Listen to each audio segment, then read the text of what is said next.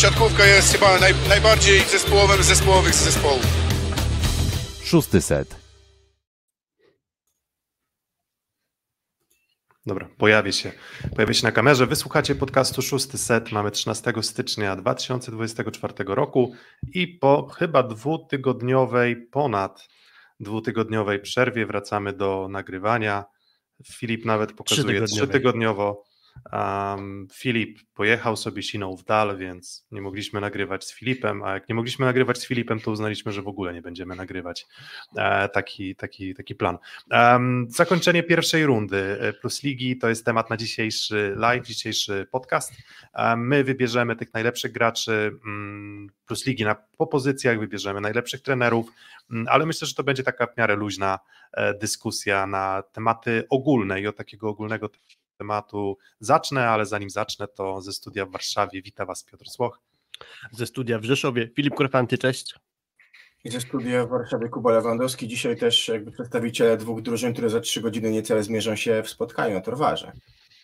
No właśnie, ja się jako przedstawiciel projektu Warszawa może nie podpisuję tak bardzo, jak, jak może ty, Kuba, ale, e, ale, na, ale na Dorwarze będziemy, dlatego właśnie ten live o godzinie 12, żeby przed taki przedsmak e, wydarzeń sportowych dzisiejszego 14.45 e, w Plus Lidze, mecz Projekt Warszawa kontra Sekoresowia Rzeszów, no i na pewno będziemy chcieli się do tego czasu wyrobić, natomiast takie nagrania zajmują nam zazwyczaj bardzo, bardzo dużo czasu. No i zaczynając od takich ogólnych wniosków po tej pierwszej rundzie, to czy to była sportowo dobra pierwsza runda plus ligi, mm, bo czy była emocjonująca, to myślę, że tak, czy była ze zwrotami wydarzeń i rzeczami, których się nie spodziewaliśmy, na pewno, ale czy była dobra sportowo, Kuba? Na pewno. Na pewno była to runda dobra sportowo. To była runda dobra sportowo, ponieważ dochodzi do niejakiego przełamania tego duopolu, czy tej, te, tego ustawionego już scenariusza, który w poprzednich latach. I to na pewno cieszy. Do tego wydaje się, że mimo tego, że kalendarz grania latem był bardzo intensywny, to drużyny e, wyglądają dobrze. Wydaje mi się, że spotkań jakościowych było więcej niż rok temu, na przykład w poprzednim sezonie i to z mojej perspektywy była obserwacja, która cieszy. Oczywiście było troszeczkę dram, było trochę imp, było trochę sytuacji mm, nieprzewidzianych wcześniej, natomiast było dużo bardzo grania. I grania w dużej mierze dobrego, bo myślę, że jest sporo drużyn, które nas zaskoczyło na plus, jest sporo zawodników, którzy zaskoczyli nas na plus i wydaje mi się, że tych zawodników, którzy zaskakują nas in plus jest więcej niż tych, którzy zaskakują nas in minus, a to już sam fakt tego powoduje, że i poziom grania w mojej ocenie był, był dobry, ciekawy i wydaje mi się ciekawszy niż rok temu, a co na przykład też bardzo cieszy z mojej perspektywy, to chociażby ten tydzień i sam fakt, że polskie drużyny przegrały, powinien martwić, a moim zdaniem cieszy, bo oznacza, że poziom w pozostałych drużynach rośnie, a to ma wpływ pozytywny na całą dyscyplinę. Właśnie, chyba rzadko sytuacja była taka, że trzy polskie drużyny w Mistrzów przegrywały swoje spotkania. Porażka z zespołem z Grecji, e, z Francji, z Hiszpanii, cofamy się do 2005 roku albo coś w tym rodzaju. E, takie obserwacje ktoś mógłby poczynić, ale my dzisiaj nie o Lidze Mistrzów, ale mm, to, co Kuba powiedziałeś, ja się z tym zgadzam, że sportowo to była dobra runda, ale może też co w pewnym sensie cieszy, a może też niepokoić to, że była to przede wszystkim dla mnie bardzo trudna runda na wielu płaszczyznach, bo mamy tę ligę zespołową, po długotrwającym sezonie reprezentacyjnym. Wielu kadrowiczów wróciło do klubu późno, było przemęczonych, e, przez to mm, wchodzili do zespołów bardzo ciężko, w sensie nałożyło się ogrom kontuzji u graczy po kadrze, no ale nie tylko, bo mnóstwo kontuzji spotkało też graczy, którzy po sezonie reprezentacyjnym nie było. Z tego względu trudny sezon dla zawodników, dla trenerów, którzy musieli sobie radzić z tą plagą kontuzji, trudny pewnie też dla prezesów klubów, który mm, nie osiągał takich wyników, jak e, by należało się spodziewać. Stąd też jakieś zmiany kadrowe w Zaksie, w GKS-ie Katowice. E, trudny pewnie też dla samych działaczy, którym się obrywało za to, że ta liga jest za duża, grania jest za dużo, mm, nie ma kiedy odpoczywać i nie ma kiedy się przygotować. Mm, więc y, to trochę cieszy, że mimo wszystko ten poziom został zachowany, no ale też jednak dziegciu mm, sporo tam dałoby się wylać, bo pamiętam pierwsze kilka tygodni to było generalnie zastanawianie się jedno wielkie, do kiedy będzie trwała ta trwa, um, istniejąca plaga kontuzji. No i trwa do końca. Trwa właściwie cały czas, a mimo tego jednak sportowo to wygląda całkiem dobrze. Mm, I chyba też idziemy ku lepszemu. Też może cieszyć to, że wyciągane są wnioski. Wczoraj dowiedzieliśmy się, że trzy zespoły opuszczają Plus Ligę po sezonie kolejnym. Będzie 14 zespołów, powinno iść to ku lepszemu. Uważam, to są dobre zmiany.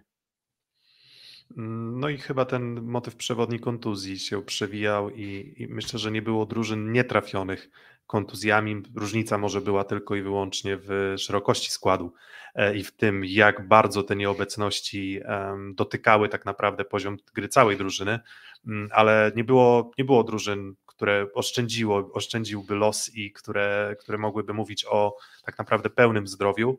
No i były takie, które były doświadczone bardzo mocno, jak e, Zaksa, były takie, które były doświadczone chyba relatywnie nieznacznie, jak nie wiem, Lwów, strzelam, bo wydaje mi się, że w Lwowie Częstochowa, e, Częstochowa chociaż tam też oczywiście tam Caleb Jenes i tak dalej, można byłoby się zadawać no, Krzysztof pytanie, Gibek no, ale... z kontuzją zaczął sezon już tak. odszedł z zespołu na przykład.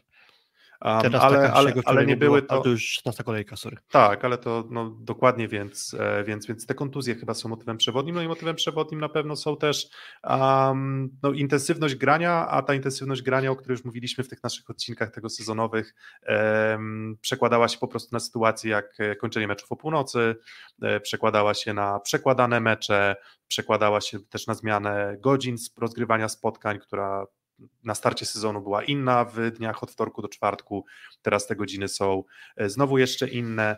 Mm, I, i zadałem to pytanie o sport, dlatego że bardzo dużo było tego tła. Mm, ja nawet śmieję na Twitterze, zapoczątkowałem wylistowywanie e, INB dotyczących Plus Ligi. Czym byłaby Plus Liga bez INB? Dokładnie. I, i, I, właśnie może to jest to, co w tej lidze tak naprawdę też e, lubimy, e, przy czym zawsze, i to jest e, opinia i środowiska, i graczy, i trenerów, i agentów pewnie też, że prawdziwe granie rozpoczyna się dopiero od drugiej rundy, a tak naprawdę ten kluczowy, taka kulminacja poziomu sportowego i, i, i, jakości gry, to mamy nadzieję, że i emocji będzie się e, zaczynała od Pucharu Polski, bo tak myślę, że, e, że, że, że to jest zazwyczaj taki moment, w którym, mm, w którym no, drużyny już powinny dochodzić do swojego maksimum dyspozycji, ale na pewno nie było, nie było źle. Ale mówiąc o Pucharze Polski, no to mamy rozstrzygnięcie, tak? To jest taki chyba namacalny, główny skutek rundy pierwszej, E, fazy zasadniczej, to jest wybór drużyn, które w tym ćwierćfinale zagrają. No i jakie zmiany versus poprzednie lata mają miejsce, co powinno na pewno cieszyć. Rok temu nie było projektu Warszawa, który dopiero po Pucharze Polski, czy tuż przed, zaczął tą swoją serię, która trwała praktycznie cały 23 rok. W tym roku nie ma grupy Azoty Zaksy Kędzierzyn-Koźle, czyli e, no, jak zawsze dochodzili do finałów i wygrywali, no to w tym roku nie zagrają, no to nie wygrają, de facto po raz piąty z rzędu. E, a za to mamy e, Luk Lublin, tak? Więc generalnie ta, ta runda, końcówka i opitowała w moim zdaniem duże emocje z uwagi na rywalizację jednak tych czterech, pięciu drużyn o te miejsca w Pucharze Polski, bo możemy mówić o tym, że to jest puchar trzeciej kategorii, ale wydaje mi się z perspektywy e, dania sobie szansy na to trofeum, to, to warto w tej szóstce być i, i wydaje mi się, że te ostatnie 3-4 kolejki właśnie dla drużyn od 5 do, do 9 wyglądały bardzo emocjonująco z tej perspektywy. Mm, no trzeciej to może nie, ale drugiej na pewno, bo trzeciej to chyba Super Puchar Polski jednak bym zakwalifikował no tak. taki, e, taki Michałek. Um, myślę, że możemy przechodzić do, do tych rankingów indywidualnych. E, przejdziemy sobie pozycja po pozycji zawodników, których my uznaliśmy za najlepszych w lidze. I zazwyczaj, jak już mówiliśmy o inbach, to jest ten nasz wybór inbogenny, więc myślę, że e, będą tutaj kontrowersje, będą też wybory, przynajmniej niektóre, wybory, które mogą Was nieco zaskoczyć. Przy czym pamiętajcie, że jest to zabawa. I jeszcze taka jedna uwaga, że jak sobie do takich rankingów doszliśmy, to, to każdy z nas niezależnie od siebie przygotował ranking na pozycji. No i to jest forma uśrednienia, więc my możemy się tutaj osobiście w tej, naszym, tej naszej trójce nie zgadzać ze sobą, e, ale uśredniając, to takie właśnie werdykty są, które no po ciężkich dyskusjach w naszym gremium um, udało nam się ustalić. E, więc co, zaczynamy chyba od przyjmujących. Um, najpierw pokażemy Wam miejsca od 4 do 10. Wybraliśmy um, zawodników e, top 3 i wybraliśmy też potem zawodników, których ułożyliśmy w kolejności od 4 do e, 10. A, I zaczniemy od pozycji przyjmujących. E, gdy pokaże się top 3, to my e, wtedy odpalimy też ankietę, w której będziecie mogli odnieść się do naszego wyboru top 3. Damy też opcję ktoś inny, jeżeli będzie dużo wyborów na ktoś inny, to będziemy rozumieć, że, e, że, że te wybory nasze być może nie były aż do końca tak trafione, jak, jak chcielibyśmy, żeby były. Dobra, e, zaczynamy i um, przyjmujący, najlepsi przyjmujący pierwszej rundy sezonu 2023-2024, mm, tak jak zawsze w przypadku takiego nagrania, też Kuba i Filip Mamy tutaj tych czołowych graczy, ale jak pokażemy tę czołową trójkę, to potem możemy się jeszcze po tej trójce zastanowić nad tymi, którzy odstają. Natomiast dziesiąty Kevin Tilly, projekt Warszawa, e, na miejscu dziewiątym Rafał Szymura, Jastrzębski Węgiel, e, na miejscu ósmym Bartosz Bednoż z grupy Azoty Zaksy Kędzierzyn-Koźle, z numerem siódmym Tobias Brandt, któremu wczorajszy mecz bardzo nie wyszedł, ale to już była druga runda, więc nie możecie używać tego jako argumentu. Na szóstym miejscu Tori DeFalco, TJ DeFalco z Sekoresowi, Zuir El Graoui ze Stalinysa na miejscu piątym, no i na czwartym miejscu Mikołaj Sawicki. Pytanie do uczestników naszego live'a na czacie, e, też możecie się wypowiedzieć, kto według Was jest w tej czołowej trójce, bo to oczywiście ta aktywność na czacie mm, może gdzieś te algorytmy nieco nakarmić. Mm, jakiś komentarz do, do, do, do, do, do postaci, które widzicie teraz na ekranie? Ale pan, zacznijmy może od takiego pytania. Których nazwisk w tej dziesiątce byśmy się przed sezonem nie spodziewali? Wydaje mi się, że chyba trzy nazwiska trochę zaskakują. W jakim stopniu może to być Rafał Szymura? No bo zastanawiano się, czy on będzie grał, czy Marko Sedlaczek. Na pewno Herr Tobias Brandt i Zuiral Graui, prawda? I chyba tak bym od tego zaczął dyskusję, że to są takie trzy nazwiska, które w jakiś stopniu mogą zaskakiwać w, tej, w tym gronie. Mm, też, ale znaczy po, po kolei. Rafał Szymura, dlatego że nie wiedzieliśmy, czy on będzie takim etapowym pierwszoskładowym Jastrzębia, czy będzie to może Marko Sedlaczek, ale to zmierza w kierunku tego, że transfer Chorwata jest nietrafionym wyborem Jastrzębia i Rafał Szymura się zadomowił w wyjściowej szóstce. A druga sprawa to właśnie El Graui, który stał się taką, mm, takim klejem powiedzmy Nysy, zawodnikiem wielowymiarowym, pomaga w wielu płaszczyznach, robi to bardzo dobrze. Mm, sama też Nysa generalnie ma wyniki, które pewnie można by określić jako lekko ponad stan, ponad nasze oczekiwania. No i Tobias Brand, bo ja chciałem zacząć od tego, że mamy jednego gracza w tej mm, ósemce, siódemce, mm, który do Plus Ligi dołączył dopiero teraz, czyli debiutanta, czyli Tobiasa Branda, który też nasze wątpliwości, na pewno nasze, pewnie nie tylko nasze wątpliwości przed sezonem budził, z racji tego, że on się nie łapał do kadry Michała Winiarskiego. Jeśli mamy w tej kadrze Reicherta, Karlicka chociażby, Szota, a nie ma tam Tobiasa Branda, to można było się zastanawiać, czy to będzie trafiony transfer Lublina, a okazał się bardzo trafiony mm, i stąd też takie, a nie inne miejsce. Jedyny debiutant w ogóle w całym tym gronie 10 graczy. No tak, ze swojej strony to no byście powiedzieliście wszystko, jeżeli chodzi o El Grauiego, mm, który mm, też nie było do końca wiadomo z tego, co nam, nam wiadomo, nie było, nie było to pewne, czy on w ogóle w PSG Stalinysa będzie grał w tym sezonie, czy, czy, czy, czy będzie w wyjściowym składzie. Może zastanawialiśmy się też przed sezonem, czy para Włodarczyk-Gierżot e, nie będzie tą parą, ale El Graui okazał się być e, no, niezbędnym zawodnikiem. Bardzo dobry blok, bardzo dobra zagrywka mm, w ofensywie, nie ucieka też od kończenia trudnych piłek.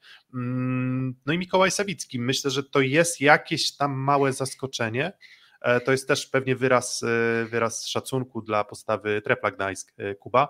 Natomiast nie pamiętam, jak było w zeszłym roku na półmetku, czy jak było w zeszłym roku na, na finiszu ligi, mm, ale, ale okrzepł, okrzep Mikołaj. Mm, I, I wydaje się, że powoli staje się takim ligowcem już premium, już nie tyle wyróżniającym się z aspiracjami nie, to już nie jest tylko nadzieja, tylko to jest już moim zdaniem pełnoprawny, mm, bardzo solidny punkt tej ligi. No i nie bez powodu to miejsce czwarte, mm, chyba drugie miejsce, jeżeli chodzi o procent asów tak. w, w, w, lidze też, więc. Po, po Karlicku, prawda?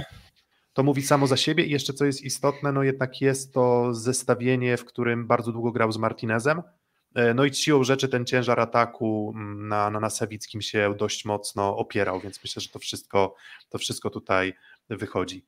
Wiesz, co, na dobry grunt trafił z racji tego, że mhm, trafił na dobry grunt z racji tego, że właśnie ma wokół siebie Martineza, a trochę później Orszczyka, czyli cały czas warto podkreślać jednak jego konieczną do wykonania pracę nad przyjęciem, bo gdyby tam obok nie stał dobrze przyjmujący Kojka i, i Martinez, no to trochę słabiej by się ten zawodnik bilansował, a też trafił na bardzo dobre dla siebie warunki do funkcjonowania w takim zespole, stąd taka, a nie inna jakby efektywność jego gry, co się świetnie zbilansowało i stąd ta czwarta pozycja dla nas.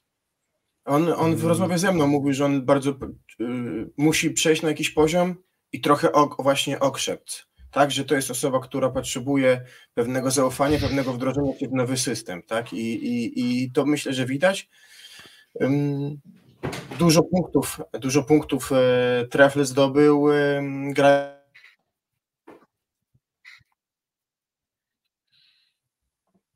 mm, lekka zacinka internetu chyba, Kuba? E, tak, e, więc jeżeli chodzi o czat, e, brakuje mi Kwolka, który gra ok jako all-rounder, jeden Kwolek, dla mnie brakuje Kwolka, mało widoczny, robi świetną robotę, Anna Sukan brakuje Kwolka, to no to spoiler alert, no Kwolka nie będzie w czołowej trójce, Kwolek jest w naszym rankingu gdzieś tam na miejscu numer 12, więc zaraz za tą czołową dziesiątką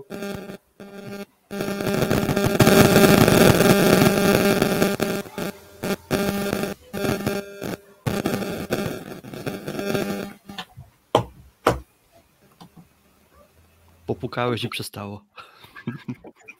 Dobra, ale to, to, to nie ja popukałem, tylko Kuba chyba się. Kuba wrócił z uwagi na problemy internetowe. Dobra, czy wszyscy jesteśmy, bo tak nie wiem do końca, czy, czy, czy bo ten, ten dźwięk chyba też słyszeliście, był trochę nieprzyjemny i, i lekko wytrącił mnie z. Tak, z... wracamy, wracamy.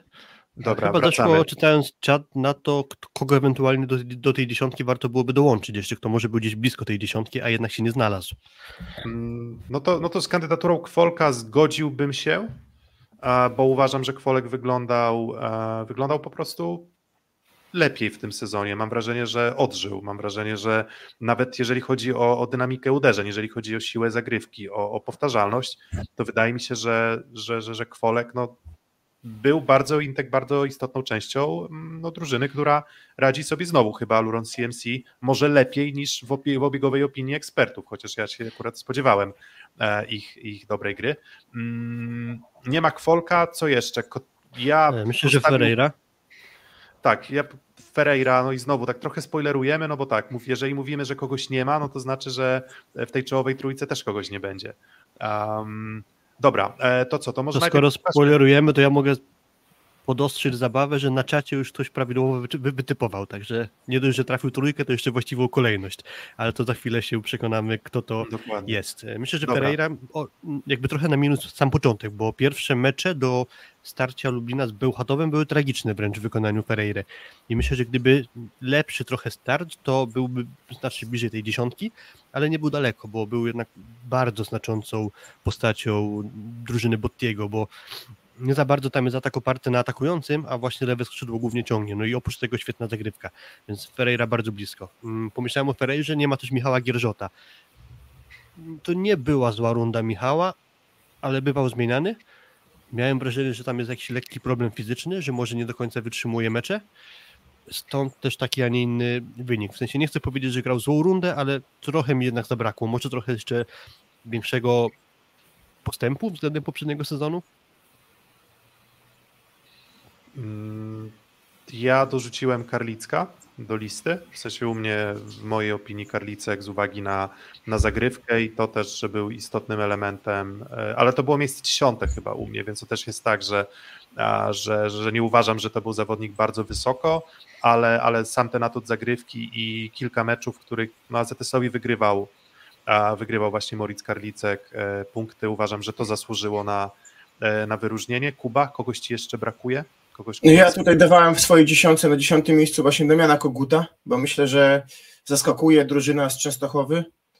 Pewnie zobaczymy w trakcie naszego nagrania, że uważamy, że to bardziej kolektyw niż poszczególni zawodnicy, natomiast y, chyba najlepszy Beniaminek od dawna.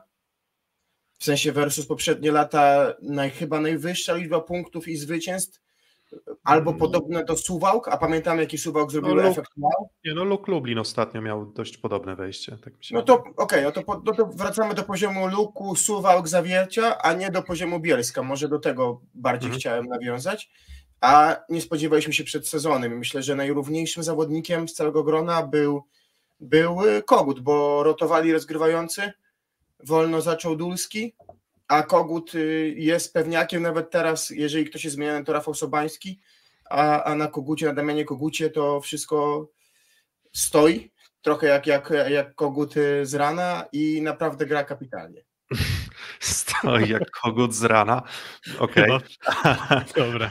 nie, wiem, nie wiem, nie wiem do końca, co, co miałeś na myśli, ale, e, ale tak, na pewno e, dużo w Częstochowie stoi na, na kogucie. Wasos jeszcze wspomina o Lukaszu Was, Wasinie. Mm, trochę za mało nie, dobrych meczów w mojej ocenie. Ja z kolei tak, zastanawiałem się nad Aciubanitejem, e, który miał dużo tak. lepszy start niż późniejszą część sezonu, a teraz mi Rumun trochę przeciętniał, tak bym krótko powiedział. Um, dokładnie.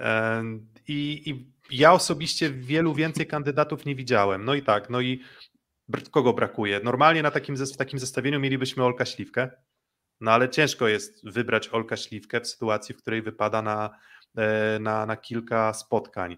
E, nie ma mm, Czebula, nie ma Luatiego, którzy albo rotowali grą, albo grali źle, albo grali falując, czyli te mecze naprawdę niezłe lub bardzo dobre przeplatali takimi meczami naprawdę nieudanymi, więc wydaje mi się, że też ta czołowa dziesiątka, dziesiątka nie pasuje. No nie szerszeń z uwagi na kontuzję i tak moglibyśmy schodzić jeszcze w tabeli niżej i niżej, ale wydaje mi się, że ta dziesiątka jest nieźle wyselekcjonowana, ten Kwolek myślę, że też na tym dziesiątym miejscu Exequo Stili to moim zdaniem mógłby tam, tam, tam podejść. Ferreira i mielibyśmy wtedy taką e, solidną dwunastkę, ale chyba czas na e, werble i czas na ogłoszenie E, czołowej trójki, czyli według nas najlepszymi przyjmującymi pierwszej rundy e, tego sezonu 23-24 byli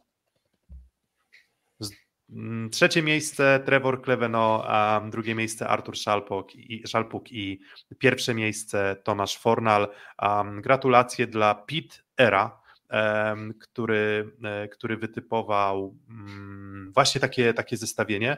E, no i co, może komentarz Filip, dlaczego, dlaczego bo ty chyba też postawiłeś na, na takie zestawienie, w ogóle wszyscy bez wyjątku postawiliśmy na takie zestawienie, to, to dlaczego postawiliśmy na takie zestawienie, albo dlaczego ty postawiłeś? Mm, od trzeciego miejsca Trevor Klewno, ciężki start, bo przytrafiła mu się choroba, więc trochę później wchodził w sezon, a jak już wszedł, to niesamowicie mi zaimponował. Uważam, że grał nawet trochę lepiej niż to bywało jeszcze w Jastrzębiu. E, świetnie dopasował się do grania Tavaresza, bardzo dobra jakość w ataku. Generalnie, bo mega oczyścił zawierciańskie powietrze, prawda, Filip i, i Piotr? Myślę, w sensie myślę, że, myślę, że tak. Więc... Do jego poprzednika. Tak, tak. Też jakby odejmując Kowacewicza z tej drużyny. Trochę właśnie świeżego powietrza tam wpadło, trochę luzu Tawaresz, który też swoim rozegraniem mm, uruchamiał kolegów w bardzo dobry sposób, stąd też taka, a nie inna efektywność grania, czy Butryna, Kleweno, Bieńka, o zespołach też porozmawiamy jeszcze, e, więc y, taka moja argumentacja Kleweno, że po prostu mi imponował. E, atakiem, generalnie wszystkim, w każdym elemencie, on nie miał słabego punktu, e, Artur Szalpuk obok Bołądzia druga strzelba w projekcie Warszawa. Kolejny zapowiada się świetny sezon tego gracza. Mm, też w zasadzie powiedziałbym, że nie za bardzo można wskazać jego słaby punkt, no ale mimo wszystko ponad tą dwójką, trochę wyżej jest dla mnie Tomasz Fornal. Fantastyczna dyspozycja. Mm, w zagrywce najczęściej chyba serwujący na set zawodnik, najlepszy w bloku, e, w ataku może nie najlepszy, ale też cały czas bardzo dobre liczby. E, obok Szymura z Sedlaczkiem byli tacy powiedzmy rotujący, a to była postać numer jeden. Mm, wiemy, że zmienił się atakujący w Jastrzębiu, bo je już nie ma, czyli też nie ma komu wziąć oprócz Fornala takiej odpowiedzialności w ataku, a Fornal się w tym znakomicie odnajdywał, więc y, dlatego taki, a nie inny wybór mój. Y, Piotrek, wiesz, że y, czwarty set meczu z Las Palmas to był pierwszy set w tym sezonie, gdzie nie wyszedł wyjściowej szóstce Tomasz Fornal?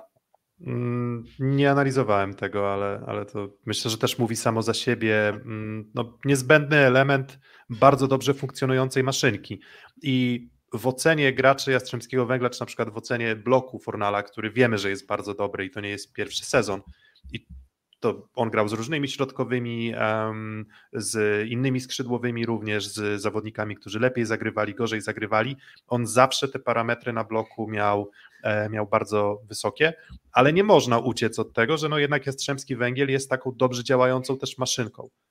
Mm, zresztą projekt Warszawa bardzo podobnie i być może dlatego też Fornal i Szalpuk mieli otoczenie, zresztą z Kleveno od kiedy zawiercie odpaliło powiedzmy od tej połowy rundy, wydaje mi się, że też ta maszynka funkcjonowała e, bardzo dobrze, więc nie dziwi to, że najlepszych, najlepszych graczy szukamy w drużynach, które też były chyba najlepiej ułożone w ogóle też w, w całej lidze i to na pewno, e, na pewno im pomagało, przy czym znowu mm, Fornal, Patri nie prezentował się, nie był aż takim dominatorem, liderem, więc ktoś musiał ten ciężar zdobywania punktów wziąć na siebie. W przypadku Szalpuka oczywiście jest kapitalnie grający Bartłomiej Bołądź, no ale Kevin Tilly jednak jest uzupełnieniem ofensywy, więc mówimy tutaj o postaciach allrounderach, mówimy o bardzo dobrze wyszkolonych technicznie graczach, graczach, którzy nie boją się odbicia drugich piłek, graczy, którzy fantastycznie też bronią, Um, I wydaje mi się, że w tym tercecie Tomek Fornal zasłużył na, na, na, na, na to czołowe miejsce. Natomiast e, zgodzę się tutaj z tym, co ktoś napisał, że e, dwa miejsca dla mm, Fornala i Szalpuka, i potem jednak ciutkę przerwy bym dał i potem dopiero Trevora e, Kleveno. Ale Szalpuk też równie dobrze mógłby być na tym pierwszym miejscu. I też... Może przyjęcie różni, tak, panów? Bo, bo w pozostałych aspektach myślę, że prezentowali się zbliżenie, pewnie nawet więcej piłek atakuje. E, Artur Szalpuk mi się bardzo podoba, jak on gra na, na wysokiej piłce, jak pomaga wyjść Warszawie z trudnych sytuacji, bo nawet na żywo często dochodzi do sytuacji, kiedy jest high ball, no i to właściwie na nim spoczywa w dużej mierze ciężar tego kończenia tych piłek, a on bardzo dobrze w tym sezonie dobiera formę ataku, więc widać, że, że Okrze w Warszawie się pewnie i mm, dlatego też ta Warszawa spokojnie przechodzi w Pucharze Challenge, jest na drugim miejscu, więc, więc tutaj z tej strony pochwała. Co do przyjęcia Szalpuka, Kuba, mhm, dokończ proszę. Jeżeli chodzi o Tomasza Fornela, to też jest częścią chyba najlepszego trio blokujących y, w Europie, bo takie trio, które jest pod siatką przy jednym ustawieniu jak Patri, Huber i Fornal, to myślę, że większej ściany na świecie w tej chwili nie ma i, i to też powoduje, że mimo, że serwuje to Newty, no to ilość breakpointów, jaka jest robiona na tym ustawieniu jest, jest horrendalna. Mm, o przyjęciu Szalpuka chciałem powiedzieć i jakby zawrzeć w tym pochwałę, bo sprawdziłem sobie takich dla mnie powiedzmy top 15 przyjmujących tego sezonu i wśród nich Szalpuk jest graczem numer 3 pod względem liczby przyjęć na set, czyli starają się zespoły szukać gdzieś jego niedoskonałości w przyjęciu, ale tym samym z całej tej 15 jest graczem, który robi najmniej błędów bezpośrednich w przyjęciu, tam niespełna 5%. Czyli widać, że to nie jest dziura w przyjęciu. Uważam, że to są gracze o podobnej powiedzmy roli i charakterystyce jak na przykład Mikołaj Sawicki w treflu, no ale Sawicki robi tych y, błędów przyjęciu trochę więcej przy podobnej ilości ostrzeliwania go z serwisu, więc myślę, że ten lekki defekt Szalpuka, tak to nazwę, nie był kładący grę w Warszawie.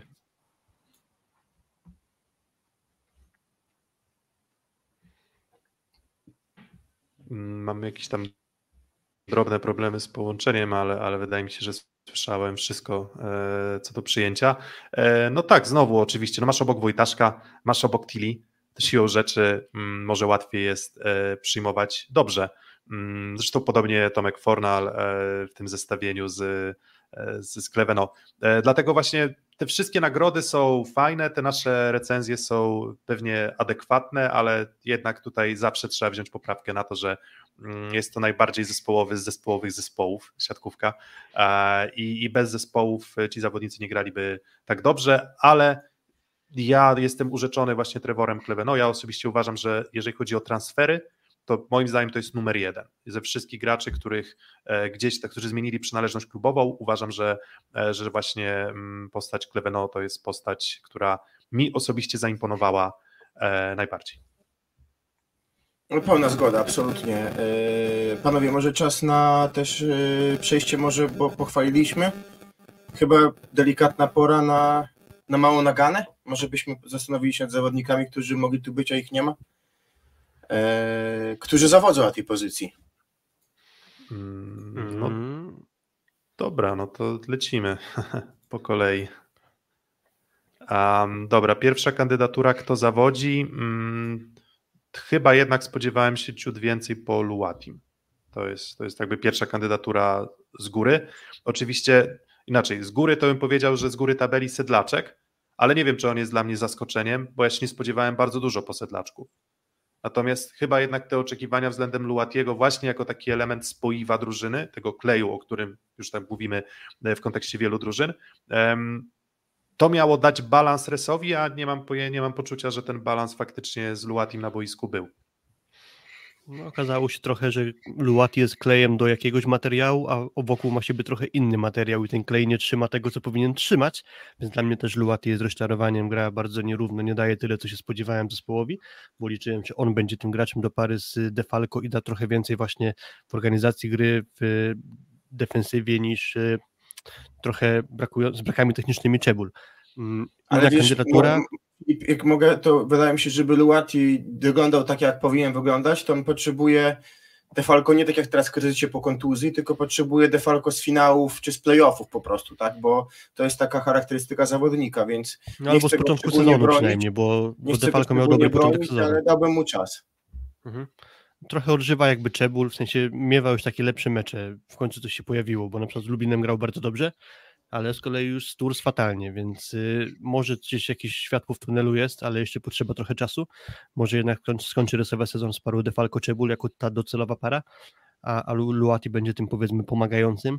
E, inna kandydatura, mnie bardzo rozczarował Paloński w, w Lwowie, mnóstwo fatalnych spotkań, w tym nawet nie robi postępu, bo dwa ostatnie mecze też chyba nie były jego udanymi, był zmieniany przez Szewczenkę. E, inna kandydatura jeszcze, mm, nie wiem czy można to wyrzucić, bo to jest jednak kwestia pecha kontuzji, czyli szerszeń, bo dla mnie to miała być postać obok Alana numer dwa w Interpolu AZS Olsztyn. No, widzieliśmy go bardzo skromnie ilościowo na boisku, więc dla mnie też szerszeń pod pewnymi względami, czyli takimi, że wyeliminowała go kontuzja. Mhm. E, no wiesz, no, z tymi kontuzjami, no to też mógłbyś powiedzieć wtedy, że no, do Olka Śliwki możesz mieć zastrzeżenia, bo też miał kontuzję. Mm, więc, więc jakby uciekałbym od tematu kontuzji. Uważam, że szerszy, gdy grał, to grał dobrze. Po prostu. Jakub Szymański, moim zdaniem, tak? Bo przed transferem do Zaksy nie wyglądało to chyba bardzo dobrze. Po transferze tego grania niedużo, nie bo kontuzje. Yy, faktycznie pomógł bardzo mocno w suwałkach. To trzeba oddać, że zagrał dobrze w suwałkach. Natomiast chyba trochę większe oczekiwanie przedsezonowe, oczywiście znowu kontuzja. Wydaje mi się, że mm, Tomasz Piotrowski oczekiwaliśmy, że będzie pewniakiem, tym drugim obok Hofera w Radomiu.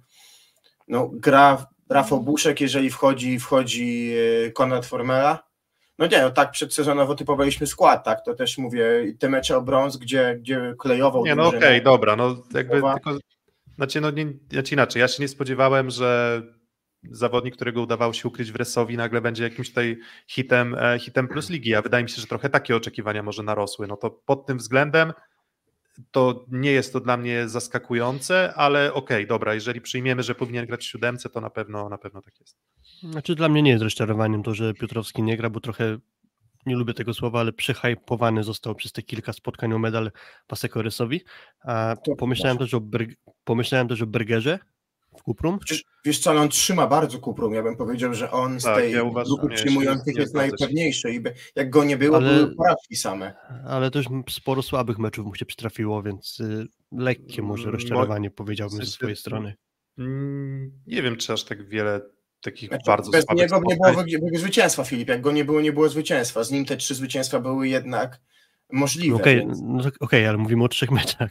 No tak, po, powoli zaczął też pewnie sezon Marcin Waliński, teraz się odbudowuje, więc... Yy... Nie wiem, no ale spoglądam, spoglądam na Bergera, no, z, z Czarnymi 58% w ataku, z Katowicami 50%, z Resowią 54%, w zasadzie dwa mecze, e, z Jastrzębiem i z Projektem Warszawa, które po prostu mogły wykazać jego słabość na siatce. Na najlepszych drużynach. Z uwagi, z uwagi na, na, defensywę, więc akurat Bergera będę, Bergera będę bronił. Przywija się Lipiński na no, czasie. Osąd właśnie. Mm. Lepszy niż rok temu, bym powiedział. E, trochę? No, tro, nie, no trochę lepszy, tak, no trochę lepszy. Mm, jakby statystycznie to nie wygląda, przy czym no, też trzeba mu oddać, że mm, po pierwsze gra od deski do deski w skrze, chcąc nie chcąc i i, i, i siłą rzeczy punktuje i jak weźmiemy sobie nawet zwykły ranking punktujących, to on będzie moim zdaniem e, względnie względnie ok wygląda, będzie dość wysoko. Mm, a, a czasem możemy, wiecie, możemy liczyć procenty, możemy zastanawiać się nad rozpisywaniem zawodnika, a ktoś musi zdobywać punkty. No i w tej skrze, która też miała swoje i ma cały czas swoje problemy sportowe, no nie byłbym aż tak surowy wobec Lipińskiego, ale na pewno był okropnie nierówny. Tak ktoś to nawet napisał, mhm. że w jednym meczu zdarzały mu się sety 4 na 6, 5 na 6 skończone, dobre przyjęcie, dorzucenie czegoś zagrywką blokiem. I 0 na 7. A, a, potem, a potem kolejne sety, czy nawet dwa sety z rzędu, w których on kończył jedną piłkę na, na 13. Statystycznie to wygląda finalnie um, słabo, ale znowu, czy możemy mówić o rozczarowaniu, jeżeli jego poprzedni sezon był słaby? No to, no to, to nie wiem, czegoś się spodziewaliśmy do końca e, po, po, po, po Lipińskim. No i chyba tu stawiamy kropkę. Mm, dobra, a odkrycia mm, poza brandem, czy jeszcze ktoś rzucił Wam się w oczy, ktoś, kto mm, jakbyśmy mieli wskazywać nazwiska, które trochę Was zaskoczyły pozytywnie, może nie mówimy tutaj o czołowych graczach, ale o graczach, którzy, nie wiem, zdradzają potencjał, to bardzo dobre zmiany Armoły, e, przeplatane fatalnymi zmianami oczywiście, ale, ale, ale były momenty, w których, e, w których Armoa wyglądał jak już poważny gracz, no a on się tej ligi uczy i widać, że, że, że, duże problemy miał, w szczególności na początku i to rzutuje teraz też na jego liczby takie skumulowane. Mm, w tym momencie te jego zmiany już zaczynają być stabilniejsze i ciut lepsze, ale cały czas zdarzają się takie, w których kończy, wiecie, trzy ataki w out na pięć, dwie zagrywki na trzy popsute i, i jeszcze dodatkowo jakieś dwa, trzy błędy w przyjęciu. Mm, ale, ale, ale to, to, to jego by na przykład wskazał. Na pewno kogut, na pewno kogut. Yy ale to myślę, że nie ma wątpliwości. No ja zadam pytanie Brody Hofer. Bo... Dla, mnie, dla mnie na lekki plus. Hofer. Tak, tak versus oczekiwań, bo był takim, nie chcę mówić no-name'em, ale nie wiedzieliśmy czego się spodziewać, a oczywiście y, nierówny blok czasami nie trzyma strefy, taktycznie nie jest to idealnie, szukany zagrywką, gdzie nie przyjmuje najlepiej, no ale sporo tych punktów jednak Radomowi, Radomora, drużynie z Radomia zdobył w czasie spotkań, także no ktoś, tak jak mówisz Piotrek, swoją bardzo myśl, którą bardzo lubię, że ktoś te punkty musi zdobyć po prostu. Um, I wiecie, to też jest tak, że no trochę oceniamy wizualnie. Uważam, że Hofer jest też ładnie ułożony technicznie, skoordynowany, zasięg, te parametry fizyczne, skoczności widać. A nie jest też moim zdaniem takim tłuczkiem bezmyślnym. Nie uważam, że, że to jest zawodnik, który nie myśli. Oczywiście wielu rzeczy jeszcze pewnie nie umie, ale ale jest wystarczająco dobry, żebym powiedział, ok, no może warto byłoby, żeby ktoś go w tej lidze utrzymał, A, no jeżeli czarni spadną przykładowo. I muszę, bo tutaj dziękuję zawodnikowi e, czy widzowi, skąd mam wiedzieć i Igorowi Stobieckiemu oczywiście Chiti Goy. Oczywiście mhm. mówimy o nim po fatalnym meczu w Pireusie, gdzie z, z, 18-latka e, powstrzymał 39-letni e, Oliwa i mnie jako oczywiście osoba, która ceni zawodników doświadczonych, to bardzo cieszyło że dalej jeszcze starzy zawodnicy mogą, natomiast no, wejście w superpucharzy czy tylko jak kapitalne yy, ta pechowa kontuzja faktycznie, natomiast jak już wrócił też meczu ze Strzębiem też dawał radę, wydaje mi się, że talent czyściutkiej wody.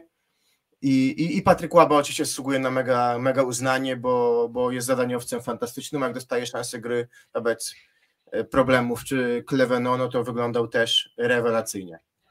Dla mnie na lekki plus jeszcze Ilia Kowalow z, z Lwowa. Uważam, że gra lepszy sezon niż mhm. jeszcze w Lubinie tak. grał w zeszłym sezonie, gdzie tam Poloński według mnie powinien być postacią numer jeden, a, a bardzo często właśnie obok Tupcija to Kowalow u Lwów i w tych meczach wygranych miał bardzo duży udział, więc też plusik dla Kowalowa. No i myślę, że rozczarowujący i Stern i Halaba. Jakbyśmy jeszcze szukali tych rozczarowań, to, to myślę, że i jeden i drugi um, nie grali najlepszej rundy. Stern jeszcze początek miał obiecujący, potem zgasł zupełnie. Halaba raczej taka przeciętność lub słabość przez e, większą część rundy. Lecimy do kolejnej pozycji, ale oddzielimy to jinglem. Szósty set. Kolejna pozycja, najlepsi atakujący pierwszej rundy sezonu 2023-2024. Um, w przypadku tych zawodników, których mamy jednego w drużynie, to nie będzie tam czołowa dziesiątka, tylko czołowa siódemka. Na miejscu siódmym Remigiusz Kapica z PSG Stalinysa, na miejscu szóstym Dawid Konarski z PGE GiEK z Krybełchatów, Alan Sousza e, z Indykpolu AZS Olsztyn na miejscu piątym i na miejscu czwartym e, Karol Butryn z Aluronu CMC Warty zawiercie. Mm, Igor Stobiecki się pyta, where Melianac? Mm, I miałem taką myśl, że gdyby to był ranking kolorytu, gdyby to był ranking świeżości, gdyby to był ranking wyrazistości graczy, to, to, to bez wątpienia Melianac w tej czołowej siódemce mógłby się znaleźć, przy czym znowu, jeżeli szukamy pozytywnych zaskoczeń, to na pewno Melianac jest dla mnie takim zaskoczeniem pozytywnym.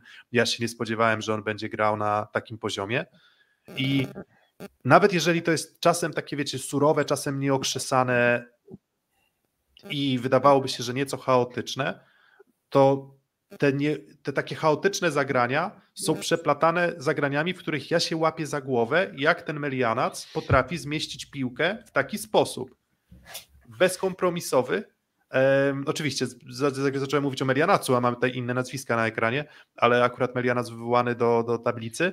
Um, no w naszej chyba dziesiątce, jeżeli dobrze kojarzę, to był to Melianac, e, Melianac był, tak mi się wydaje więc on był gdzieś tam numer 9 lub 10, jeżeli dobrze, dobrze pamiętam, ale, ale, ale jednak ciutkę chimeryczny, jak pisze. E, numer 9, bo sprawdziłem, tak konkretnie na dziewiątym miejscu daliśmy Melianaca. Czy właśnie trochę więcej stabilizacji w jego wykonaniu, tylko że gdyby on był stabilny, to już by nie był tym Melianacem, utraciłby trochę inne atuty właśnie, że jego się po prostu ciekawie ogląda, nie z racji super umiejętności siatkarskich, ale właśnie tego, że potrafi zaskoczyć. Wczoraj wrócił na boisko po tym, jak dostał zmianę od Gumułki, pierwszy dany atak i już tam ręką tłukł po parkiecie, jakby wyrażając swoje pozytywne emocje. No, albo, albo to jak pobiegł do kibiców, tak? Po pierwszej tak, wygranej pierwszym wygranym meczu. Mhm. E... Tak, więc no, zdecydowanie siatkarsko warty zawieszenia oka, bo nigdy nie wiadomo czego się po nim spodziewać, ale jednak brakuje stabilizacji, żeby go dać do tej siódemki. Kapitalny z Rysowiem, ale tak jak tutaj zgadzam się z Adamem Tusińskim, słabe mecze w, z bezpośrednimi rywalami. Natomiast w ogóle ta pozycja, mam wrażenie, zawodników, którzy mm, falowali formą. Falowali, falowali formą i tak naprawdę ciężko, poza tą trójką, którą pokażemy za chwilę, ciężko wydaje mi się znaleźć graczy bardzo równych bo y, oczywiście im idziemy wyżej, tym ta forma równa, natomiast y, co rzuca się tu w oczy, no to na pewno fakt, że mamy trzy z czterech postaci, których rok temu w naszym rankingu w siódemce nie było. Jednego, no bo nie było w naszej lidze, ale dwóch, którzy mają sezon dużo lepszy niż poprzedni. Bo Remigiusz Kapica po mm, przygodach olsztyńsko-lubińskich trafił pod skrzydła Daniela Plińskiego i mówimy sobie tak, Muzej będzie pierwszym. Ale kontuzje Maćka Muzeja dały szansę już w prasezonie Remigiuszowi Kapicy, no i wygląda to bardzo optymistycznie. Bardzo dobra zagrywka. Były momenty, kiedy ta zagrywka była na poziomie Karlicka, czyli wręcz y, kilka punktów na mecz. Mm, złapane porozumienie, czy to z Żukowskim, czy ze Szczurkiem. Duża siła. E, trzymanie w tym sezonie dobrych kierunków, co powoduje, że skuteczność bardzo wysoka Remigiusza i wydaje mi się, że były takie mecze, gdzie oni z Gierżotem ciągnęli na swoich barkach Nysę, jeżeli chodzi o, o, o punktowanie, więc, więc w tej, tej drużynie, gdzie dużo gra jest opartego o skrzydła, no to naprawdę bardzo, bardzo pozytywny renesans tego zawodnika. Mm, no, cały czas ta charakterystyka jest bardzo, bardzo podobna Remka, czyli, czyli on jednak wykorzystuje piłki szybkie. No taki ale, ale, tak, ale, ale oczywiście mam też wrażenie, że może mylne, może wynikające po prostu z tego, że dostaje piłki takie, jakie lubi od, mm, od, od Żukowskiego czy tam od Szczurka, ale mam też wrażenie, że na piłce wysokiej też już jest ciut lepiej. Cały czas jest duże ryzyko, że on zostanie zablokowany i on tych bloków zebrał dużo. On nie myli się bardzo często, mm, ale często, często no niestety kończy się to blokiem punktowym dla rywala, mm, ale Wydaje mi się, że ta wysoka piłka ciut się też u Kapicy e, poprawiła, natomiast no, to też jest fantastyczny przykład tego, że może nie do każdej drużyny Kapica by pasował stylem, nie do każdego rozgrywającego, ale w tym konkretnym zestawieniu z tymi konkretnymi ludźmi dookoła w zespole udało się Pińskiemu wyeksponować jego atuty tak, że, on w tej, tej czołowej siódemce się, e, się, się w naszej ocenie znalazł. Mm. Na pewno blok do poprawy, i właśnie ta charakterystyka, czyli pewnie może dałbym go wyżej, byłbym skłonny się zgodzić, gdyby on trochę więcej atakował, a wychodził u niego niespełna 6 piłek w ataku na set, a są atakujący, którzy atakują znacznie, znacznie więcej, chociażby e, kilku graczy, którzy mają ponad 9 ataków na set, to jest kolosalna Konarski różnica, na przykład, ale mm, Konarski w atakach na set, może trochę więcej, więcej, na pewno więcej, a co do jeszcze Remka Kapicy, no to on jest na siódmym miejscu, co samo w sobie jest bardzo wysoko i jednocześnie dałbym go jako jedno z większych pozytywnych y, odkryć tego sezonu, bo raczej spodziewaliśmy się, że to będzie kolejny sezon dla Remka, gdzie on będzie raczej zadaniowcem, wchodził z ławki, a jednak musiał wziąć na siebie ciężar, bo kontuzjowany był Maciej Muzaj. Mm, no i co, chyba werble i przejdziemy tej czołowej trójki, bo nie będziemy spoilerować tych pozostałych. E, jak zobaczycie werdykt naszej trójki, to wtedy zaraz się zastanowimy, dlaczego kogoś w tej w ogóle siódemce nie było. Już pomijamy trójkę, ale też i siódemce, więc werble, tu, tu, tu, tu, tu, tu, tu, tu, tu, tu, tu, tu, tu, tu, tu. No i taki nasz werdykt. Kevin Sasak, Bartłomiej Bołądź na miejscu drugim, Kevin Sasak pierwszy i trzeci Stefan Boyer. Widzę, Myślę, że, że tu sporo kontrowersji będzie. Tak, będzie, będzie kontrowersja. Ja się z takim werdyktem nie zgadzam. To ja od razu mówię. Ja uważam, że Bołądź był najlepszym atakującym. Przy czym w ocenie Sasaka mam wrażenie, że trochę jednak wchodzi w grę to, jak zaszokował nas jego postęp w porównaniu do poprzedniego sezonu, w którym w którym grał. E, grał też w słabszej drużynie e, niż, niż projekt Warszawa i, i, i tak jak mówiłem, no, miał też na przykład Martineza w niektórych ustawieniach pod siatką, który ewidentnie sobie nie radził. Mm, nie jest to dla mnie jakaś aberracja, że wybraliśmy Sasaka, ale myślę, że głosy na czacie są, będą takie, że jednak może już widzę, że jest sporo, że Bołądź był wyraźnie ponad stawką. Zaraz odpalimy ankietę i będziecie mogli, mogli pokazać nam, że nie mamy jak racji. Bardzo się mylimy. Tak, jak mamy rację, tak. Natomiast jeżeli chodzi o przyjmujących, bo tutaj zamknę ankietę, 48% głosów na Fornala i 42% na Szalpuka. 5% Kleveno i ktoś inny 2%, więc wydaje się, że ten Fornal i Szalpuk po prostu odstawili stawkę. E, no i finalnie jednak Fornal, więc uznajemy, że wy też zagłosowaliście na Fornala. Zaraz odpalimy ankietę atakujących.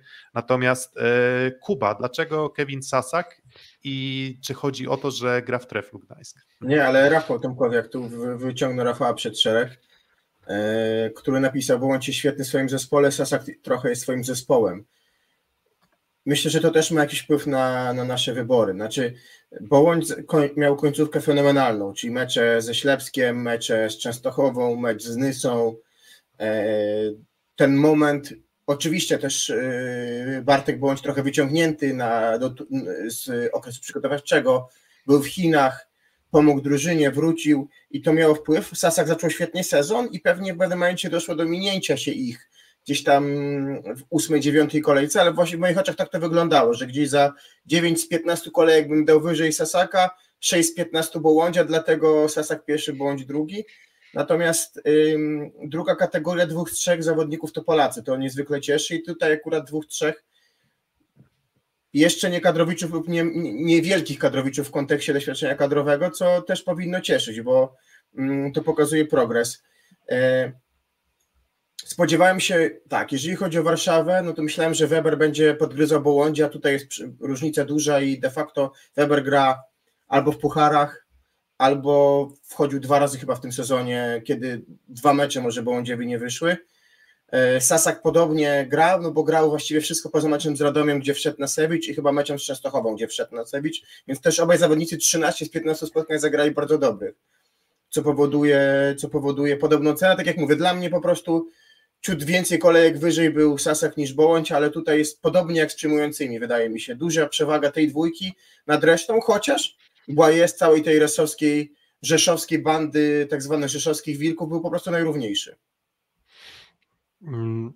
Sasak jest atakującym, który najczęściej na SED atakuje w całej lidze, więc to jest trochę poniekąd nawiązanie do tego, że sam sobie jest zespołem, a Bołądź jest w dobrym dla siebie zespole. Tak to spuentował. Y, Sasak w zasadzie miał powiedzmy jeden nieudany mecz w kolejce numer dwa z Radomiem, gdzie został zmieniony przez Nasewicza, jak dobrze kojarzę, ale wiem, że był słaby jego mecz, a później już generalnie zachwycał i tu jest to, że mam prawo do swoich jakichś parametrów, które biorę pod uwagę mocno zważyłem też w tym przypadku to, jaki on zrobił postęp względem tego, że on przychodził z Ligi Czeskiej, gdzie raczej nie sądziliśmy, że on będzie równorzędny Bołądziowi z tamtego sezonu w Treflu.